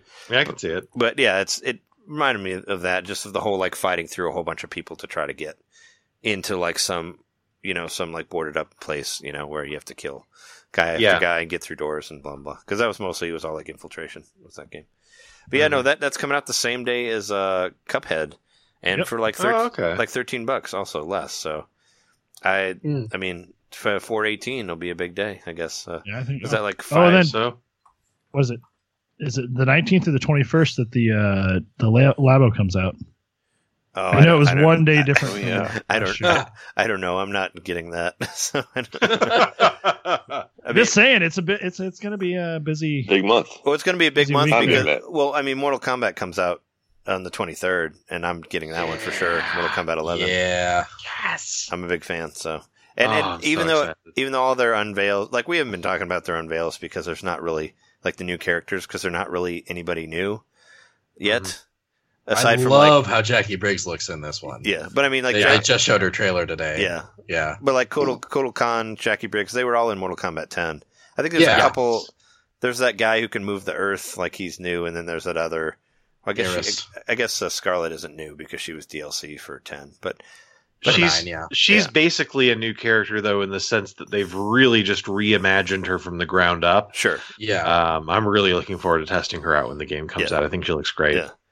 But it's yeah, it's going to be a big week because uh, yeah, Mortal Kombat's like right like right around then. So and Mhm. I, I'm getting it. I, I don't really care. Like I'm kind of, you know, it's like when you see like one trailer of a movie and you want to see it, and you just don't want to see any more of the movie until you see the movie. That's, that's, that's, yeah, gotcha. yes. that's kind of how I feel. I'm just, avo- I'm like, I'm gonna get it. I don't need to see anything Mhm. more. I'll figure it out when I play it. You know, that's kind of how I am on Mortal Kombat.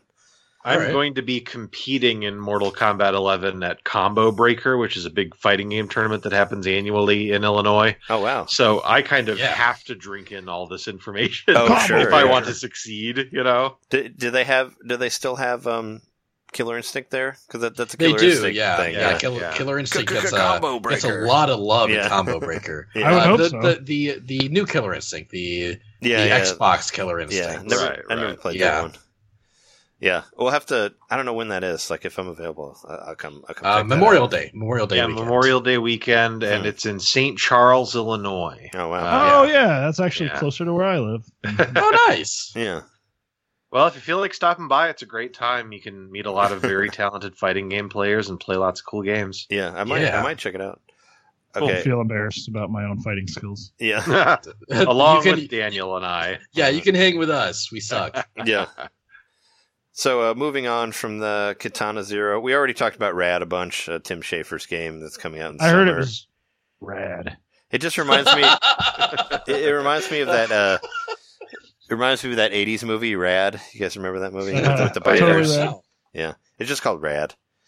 But uh, yeah, that I mean, we talked about that game. Creature in the Well, like that's like a pinball game where you're like Oh, the flipper, I guess, and you walk around and knock the ball back and forth. I'm, I'm in- Pinball Quest is back, baby.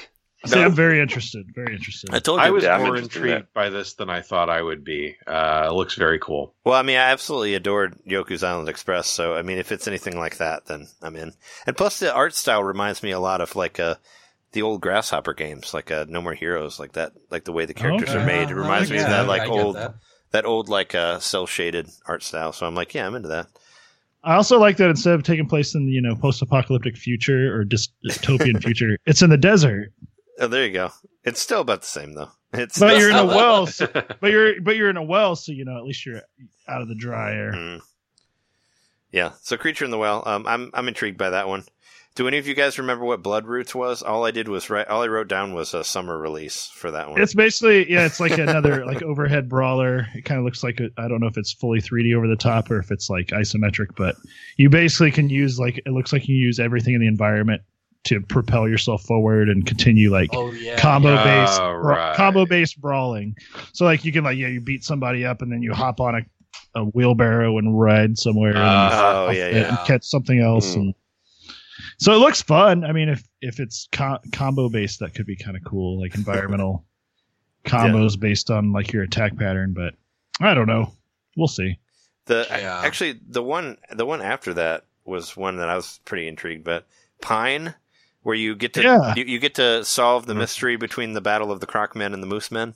I'll say there's At the beginning there's there. heads. It's fucking awesome. Yeah, well, but it's like an open world 3D. It's like an open world uh, third person action game. I haven't seen a moose head like that since No. Animal Crossing, though. Really? Yeah. it's yeah, I, I am a little intrigued by it. One thing I thought was interesting is like the trailer showed the protagonist with like a couple of like dear friends, right? Like it showed Uh-huh. Yeah. it showed Dear him with like yeah, it showed him with some some uh some animal friends, but then it never in the gameplay it never shows you befriend any of the animals, and it's like that Yeah, that right. was the most exciting part to me. Show me befriending animals and having them join my Uh-huh. team, you know? yeah. That that it's it kind of maybe had sort of a Brütal Legend to it, where like the the intro movie looked the best out of everything. But Mhm. I'm still Yeah. intrigued by it. I mean, a third person third person open world action game is uh, I like those type of thing. You know, like uh, Mhm. I don't know. We'll we'll see. I mean, it's like I said, I'm intrigued. It's it's not coming out till August, so I'm sure we'll learn more as it goes. Yeah. Yeah. I did get the sense that maybe it was promising more than it could deliver. I mean, this is a an indies direct, right? I mean, Uh, Yeah. there were. It, it looked like it was going for sort of a Breath of the Wild uh-huh. vibe or style, whatever. Yeah, Um, but it's so- not gonna. yeah. I, I guarantee was- it's not gonna bring us Breath of the Wild. I mean, Right. There was some But- jank but- there. Like uh, that was the that was my primary takeaway. It was like, mm, I don't. They might be. This might be a little bit too big for for their britches. You know, like they might be Uh-huh. getting biting off more than they could chew with this project. But Mm. yeah, I'll uh, I'll look forward to more information about Pine as it is released. yeah, yeah. And Same, yeah. You know, with a name like Pine, you know, it, it is intriguing. what does that mean? Are, are there tree-headed people? I hope so. That'd be great. It can't be just the moose heads. Yeah, it reminds me of what is that? There was one that just came out that's like that. It's called like Walking or something like that, and you, uh, it's like third. It's like a it's like a first person uh, exploration something, but you but you throw magic stuff. I don't remember what it was. I I, I was intrigued for it by it for like a second. It came out a couple weeks again ago, but it looks similar to Pine, except you're except you're in, in FPS or in first person mode. So after Pine, there was uh there was a whole bunch of weird arcade, the Lambier arcade, which I think is funny. Flam beer. Like, like Bill, like Bill Like Lambier. Bill Laimbeer? Yeah, I was thinking the same thing. Uh, Arcade. So Vlambeer Yeah. is a developer that is very interesting to me uh, because they make all these smaller games that seem to be very critically acclaimed. Uh, they made the game Ridiculous Fishing for phones, which is just this this uh, this really it's just, very ridiculous. yeah it's Yeah. uh, it's it's like a much more chaotic and faster paced fishing game than you can ever imagine. Like the the hook goes down and just all this wacky shit happens. Basically, uh, they have a couple games that have been um, really critically acclaimed: Super Crate Box and Nuclear Throne, and both of those games launched for the Switch. Uh, Nuclear Throne hit the Switch today. yeah, that was the other one that dropped today. Was Okay. Nuclear Throne. Yeah, and Super Crate Box is coming out next month. I I've seen a lot of people that this is really good news for. Like, there's something that's really satisfying about playing those games uh, that are that's hard to be translated through through visuals. You know. yeah, yeah, Okay. for sure. Um, yeah, I was kind of this one. I was kind of like, eh. I'm like, I'll see. I guess I'll wait till. It, I mean, well, the Nuclear Throne is out now. I just wasn't really intrigued by it. It's just it wasn't really my thing. It kind of reminded me of kind of like uh, Enter the Gungeon, which I bought and only played a Uh-huh. little bit of. But mm, and there's uh, Ultra Bugs is kind of like that too. Like that was another one that was. Oh yeah, that part one's of the uh, Vlambeer. gritty post-apocalyptic. So yeah, yeah. he does say that Yeah. specifically. Yeah, the, the thing I like about Ultra Bugs is that uh, they mentioned that that's part of Vlambeer Arcade. Uh, and it's going to be Vlambeer Arcade is like this compilation. They're Yeah, making a bunch of smaller games that they're going to reveal throughout the year before they release it Yeah. later this year. Uh, so, like, Ultra Bugs by itself, not super interested in it. But if it's one of a bunch of like smaller games that are all made for the Switch, uh, Right. that, Yeah. that's what I'm intrigued by Sure. Because I, I think Vlambeer has has the chops to to make some really uh, really fun, really wild games. So I I'm I'm really looking forward to seeing what else they announce for this collection, Mm. even if Ultra Bugs itself didn't do it for me. Sure. Yeah, I mean, it, it'll be is is a, but Nuclear Throne isn't part of the collection, right? Because it was released already today. No, y- yes, standalone game, thirteen bucks. Okay. Yeah, I, it's just kind of it just wasn't really on my radar. It's like there was too much too much other stuff going on, especially with the sales and stuff. But and, you know, Right people talk about it more. Who knows? Um, and then here's the one that I. This one was kind of funny when they introduced it. They're like, they're like, "Do you like shooting games? But do you like shooting games in water?" swim, swim sanity. They didn't say it that way, but that's kind of what I thought. in It, my would, head. ca- it pretty much was. It's like you know what's Yeah. never happened? A shooting game in water. I'm, I'm like, what? I'm like, what about Captain America and the Avengers? Man, they were underwater in that, and they totally shot people. I don't know. Say, what about the last level of Super Mario Land? Yeah, yeah, right. yeah, no, there, there was some underwater shooting stuff in there too. It was just kind of like, maybe- yeah, Yeah, that was just the awesome. way they presented it. I'm like, uh, okay. How did you guys feel about Swim Sanity? Is that It is that looks cheap to me. I don't know. Yeah. I think it looks like a like a mobile game visually. Well, I mean, Well, I, a, a lot of them kind of look like mobile games. to- to Yeah, tell the but I mean, this one even more so. I think it's like it looks like a flash game, like a pretty well done flash game, mind you. Um, I, Like- I don't think. Oh, oh, keep going. Sorry. I, I, I got the the sense from like the lettering and you know like this like cartoony zany look at me, but still probably some like stock um, text file, something they didn't create themselves. Mhm. That, that's the kind of vibe that I got from it. It's like I don't know. I, I'm not excited about it. I, I don't think Swim Sanity looked bad, but I do think it was kind of an unremarkable game. Mhm. Like the fact that it's Yeah. underwater was kind of its main hook, and I can actually I can barely remember that part of the presentation if I'm being perfectly honest. Yeah, I mean it's it was just kind of one of those things that I'm like, okay, pass. Yeah. Uh, yeah. Yeah. yeah. Like I said, it's not.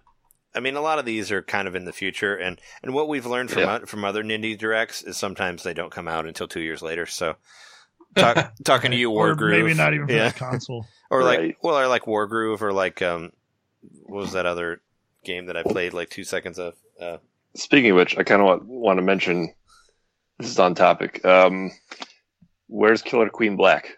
right. I Yeah. mean, every I was wondering the it same thing. disappeared. John. yeah, I saw made that remark.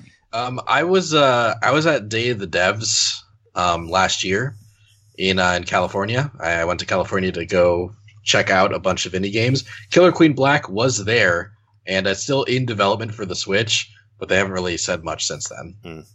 Right. because I think uh, I think it was around the time they were talking about the Lambier arcade. That's what sort of raised the flag for me. I was like, oh, Killer Queen Black is totally going to be the one that closes this uh, yeah, Nindies Ah. Direct. Mm-mm. Yeah, And then it just wasn't there. yeah. yeah. yeah. I was expecting a Slay the Spire shadow drop Ah, because they've been talking about Slay the Spire coming to the Switch for a little while. It's like, oh, cool. They'll they'll say Slay the Spire's out like at the end of this direct, Hmm. and it never arrived. I thought that. Well, I I thought that um that Castle Crashers was going to be in here and drop today too because it had already been rumored or, or already been announced. So who knows? You know. Yeah. But yeah, it it was mostly. I mean, all of it to me, it was all like new stuff. I guess. I guess the um was it the we already talked about Blaster Master Zero uh Zero Two. We talked about that earlier. Yeah. Uh, all that's really left is uh, Stranger Things three, the game that had been mentioned already in the VGA in the Video Game Awards. Yes. right. But now we get an actual date for it. It's coming out on the 4th, which is the same day that Stranger Things season 3 is dropping. And 12 Mhm. playable characters. That's pretty cool. I don't even think I know 12 characters from the show, but hey, Nor do I. you can Yeah, play as all like- of them. Yeah. Only know 11. Yeah. Ah! Wow. yeah, we're that That was great. was nice Yeah. uh, nice jinx wow there. Uh, yeah. uh, yeah, what do you guys I mean, I'll, I'll probably get it. I guess uh, I'll probably, you know, it's uh, it looks interesting. I don't know. It only showed you I kind of, I kind of wanted to to say at the top of the show like Netflix is finally coming to the Switch, but Oh yeah, yeah, kind of. I didn't say that because I just I just felt like that was baiting the baiting our audience. What Uh, what if well, they- we're getting uh, a spoil. I guess it won't be spoiler ridden. Rather, if you watch the show before you play the game, it's the same day. Yeah, day. I was wondering like how because I was thinking about it. I was, I was like, what if I get this and we watch the show? Like Jess and I watch this and and the, play this and and do, watch the show. I was like, do we watch like one episode and then play like an hour of the game and then like watch That another episode cool. and then play an hour of the game and see how different it is or whatever. I don't know. Yeah, at least yeah, it won't be like back in the day. Like I don't know if you guys remember what was it? Uh, like the Star Wars Episode Three game on PlayStation Two that had like the whole movie in it and the movie wasn't out yet. They did the same thing with Oh, like Lego with like Lego Star Wars. Like it had the whole story of Episode Three in there Huh. and it released like a like a month before the movie did. So it's like, Oh my oh, God, wow. and the PlayStation Two one had like straight up movie scenes like pulled directly from the movie as the cutscenes. Like there wasn't like any like you know any like 3D polygon. It was just stuff from the movie. So it's like, oh, okay, all right. I was like- remember that era of I'm- like, licensed I'm- gaming. Yeah, I'm like, I'm glad I didn't get it before I saw the movie or whatever. But, but, but yeah, it's uh, I don't know. Um, yeah, I mean, I'm I'm interested in it. What if it? What if you're right though, Jeremy? What if they did some sort of package deal and they dropped uh, Netflix also on the fourth with the Stranger Things three game? You know, Will be a good day for America's birthday. though for the Fourth of July. Yeah, yeah. Finally, watch Netflix on everything I own except for everything but one item. Well, you can't watch. I mean, you can't watch it on like Wii anymore, though, right? Because they discontinued it. Oh, yeah. you're right about that. Yeah, yeah, You can't watch Hulu on Wii U either, which sucks. I was upset about that. But I can watch it on my 3DS. you can if you want to watch. Uh, yeah, I watched Netflix on 3DS. It doesn't look great. Eh, Yeah, some I- older I shows watched, look uh, fine. Yeah, uh, Av- Avatar was uh was fun to watch on the toilet. I watched like uh, Last Airbender. was it? I watched like Saturday Night Live on there. I guess Huh. on, on my 3D on my 3DS.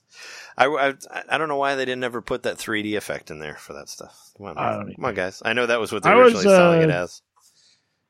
I was uh like charging my phone or something, and I watched Next Generation on it for a little while, and I was Mm. like, you know, it looks great for these early '90s shows. For these non-HD we shows. were- had horrible resolution already. Yeah, yeah. True. Yeah, at least yeah, at least it's not like the Lucas version of it. So so that was like supposed to be the end of it, but then they had a nice little like and one last thing in there. The which which all of a sudden music started playing. I don't know anything about Necrodancer, maybe you guys do.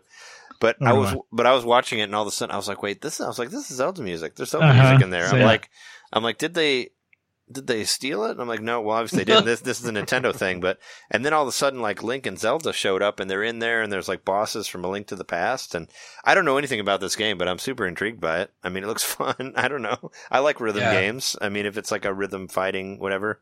Rhythm Yeah. roguelike is essentially what it is, where you, Yes. you are trying to kind of move in time with the music as you're making your sort of typical strategic roguelike decisions. Mhm.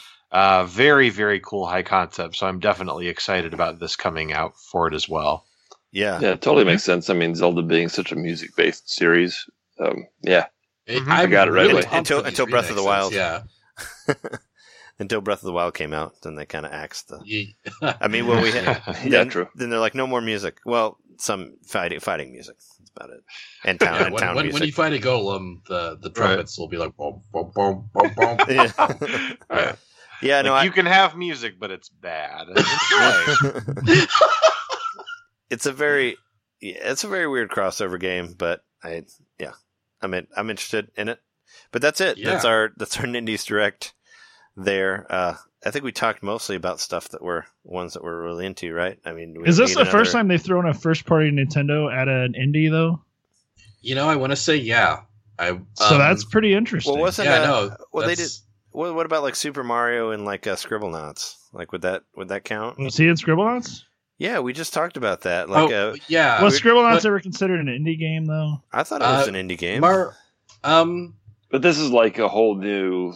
yeah. like, this, this, it's like this they're definitely giving Zelda of to. Yeah, Mar- Like, it's, not, it's not just an appearance of a character. right. I mean, Mario what- and Scribblenauts was when Scribble Scribblenauts was owned by WB Games, and WB Right. Games it's not indie. oh, okay. Um, yeah, Crypt, Crypt of the Necro, like yeah, Crypt of the Necro Dancer with Zelda characters. That's that's unprecedented. That's really wild. Mhm, like yeah.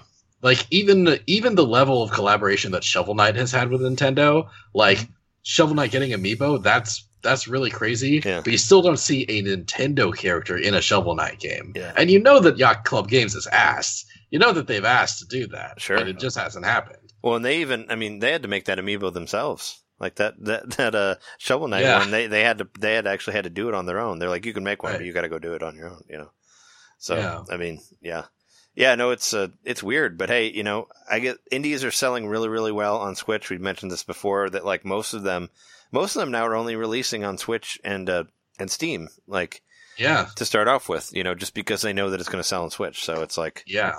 it's kind of a no brainer that eventually somebody gets through. It's like, hey, can I, can I use these? You know, can we use some stuff? And why not? Nintendo seems to be a little bit So more. that that makes the now. dream just a little bit closer. Yeah, like the layman collaborating with Nintendo, so to speak. Because Yeah. they've been so I- protective of their franchises, and we've seen them sort of met it out over time. Like, I mean, they probably started before this, but I, the first big one I remember was the, in Soul Calibur, which wasn't an indie game, but Yeah, you know, Link, Soul Calibur yeah. Two, I think it was on too. the Yeah, GameCube, yeah, and uh, and then after that, you know, like there's been like the Hyrule Warriors games, and there's been other shit too, but like an indie studio being given Zelda, like Mhm. that's crazy. Yeah. I almost get the vibe that Nintendo is the one who came to them on this. Yeah. You know? Hmm. Like, Mhm. then Nintendo uh, really has been really big on making sure their IPs, their big IPs, get a certain amount of releases every year, and uh, and they've realized that in order to make that happen, they have to collaborate with other parties. You know, yeah, yeah.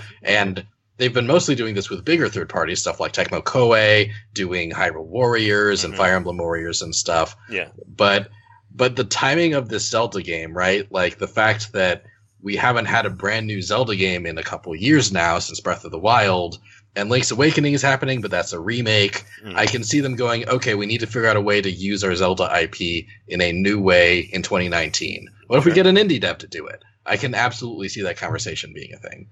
Well, I, I really hope if that's the case, I really hope that that's going to lead to an indie dev doing a Metroid game, since there's a million Oh Met- yeah, indie dev Metroidvanias out there.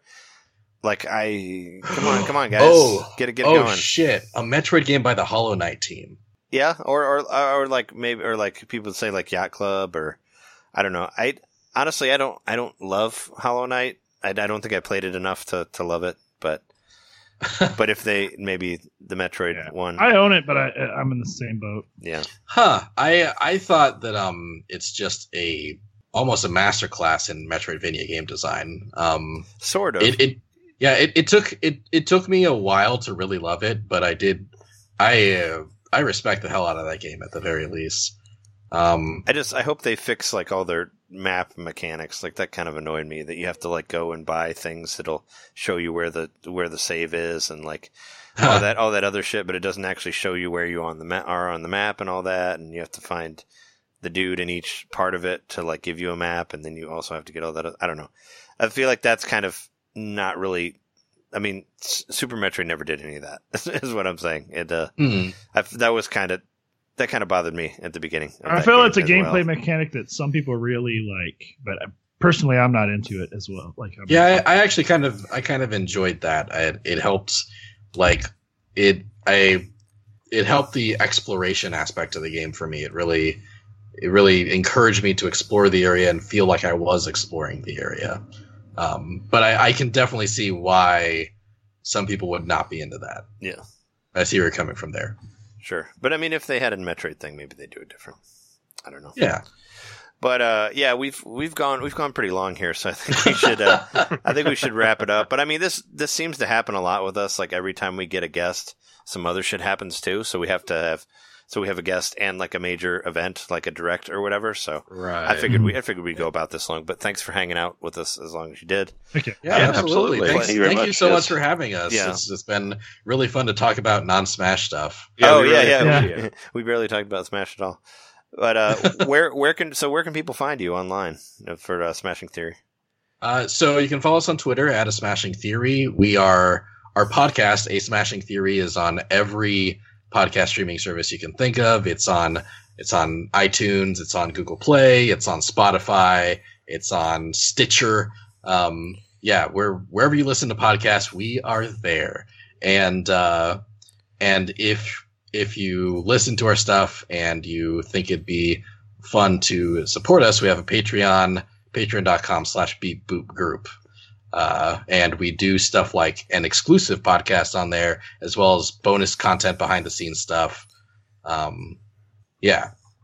Yeah. and you can get a you can get the live show that you guys did there as well. Yeah. True. Yeah, that's did our this. recent bonus content as we Yeah. released that early on there. and yeah, early access to our live show. If if you if you wait a week, we'll put it up publicly too. But you, you don't want to wait. yeah, Why, why would you wait for that? Get in there. Listen to us talk about Walmart. yeah, yeah. That we yeah. did on that show. Walmart was one of my favorite parts. About that was a, that was a great. it it was it was a great it was a great analogy for what was happening in that in that movie.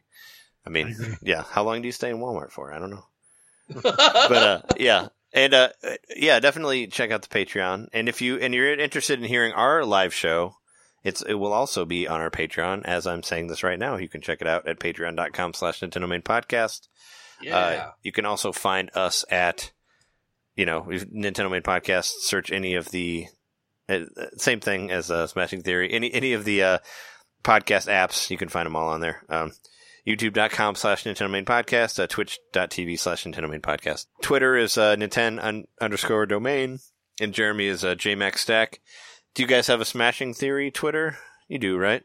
yeah uh, twitter um twitter.com slash yeah a smashing theory um we also have uh personal twitters i'm thorez z Yes, and I am Re Chief. Uh, I just need to re- remind myself whether or not I have an underscore in there right now. I, I do. think- Re yeah, yeah. underscore Chief. Yeah, that's where you could find me on Twitter. Yeah Okay, cool. And I'll I'll uh, tag you guys when I post this on Twitter as well, so Great. so you'll find that. If you need Excellent. to see it. And uh, yeah, that's been our episode 163, and Wow. uh, we are your hosts. I'm Trey Johnson, I'm Jeremy Mikowski. John Hitter. and our special guests. daniel thorison And Sean Francis. Cool, and thanks again for for uh, hanging out with us, you guys. Thank you. Uh, we definitely, you know, Thank would you. like to hang, have you on again, of course, in the future to talk about more predictions and stuff like that. Maybe around E3, we'll, we'll talk about talk or something like that. But uh, we cool. love that. But yeah, yeah sounds yeah, good. It's been it's been a lot of fun, and uh, thank you everybody for listening. We'll uh, see you next week. See you.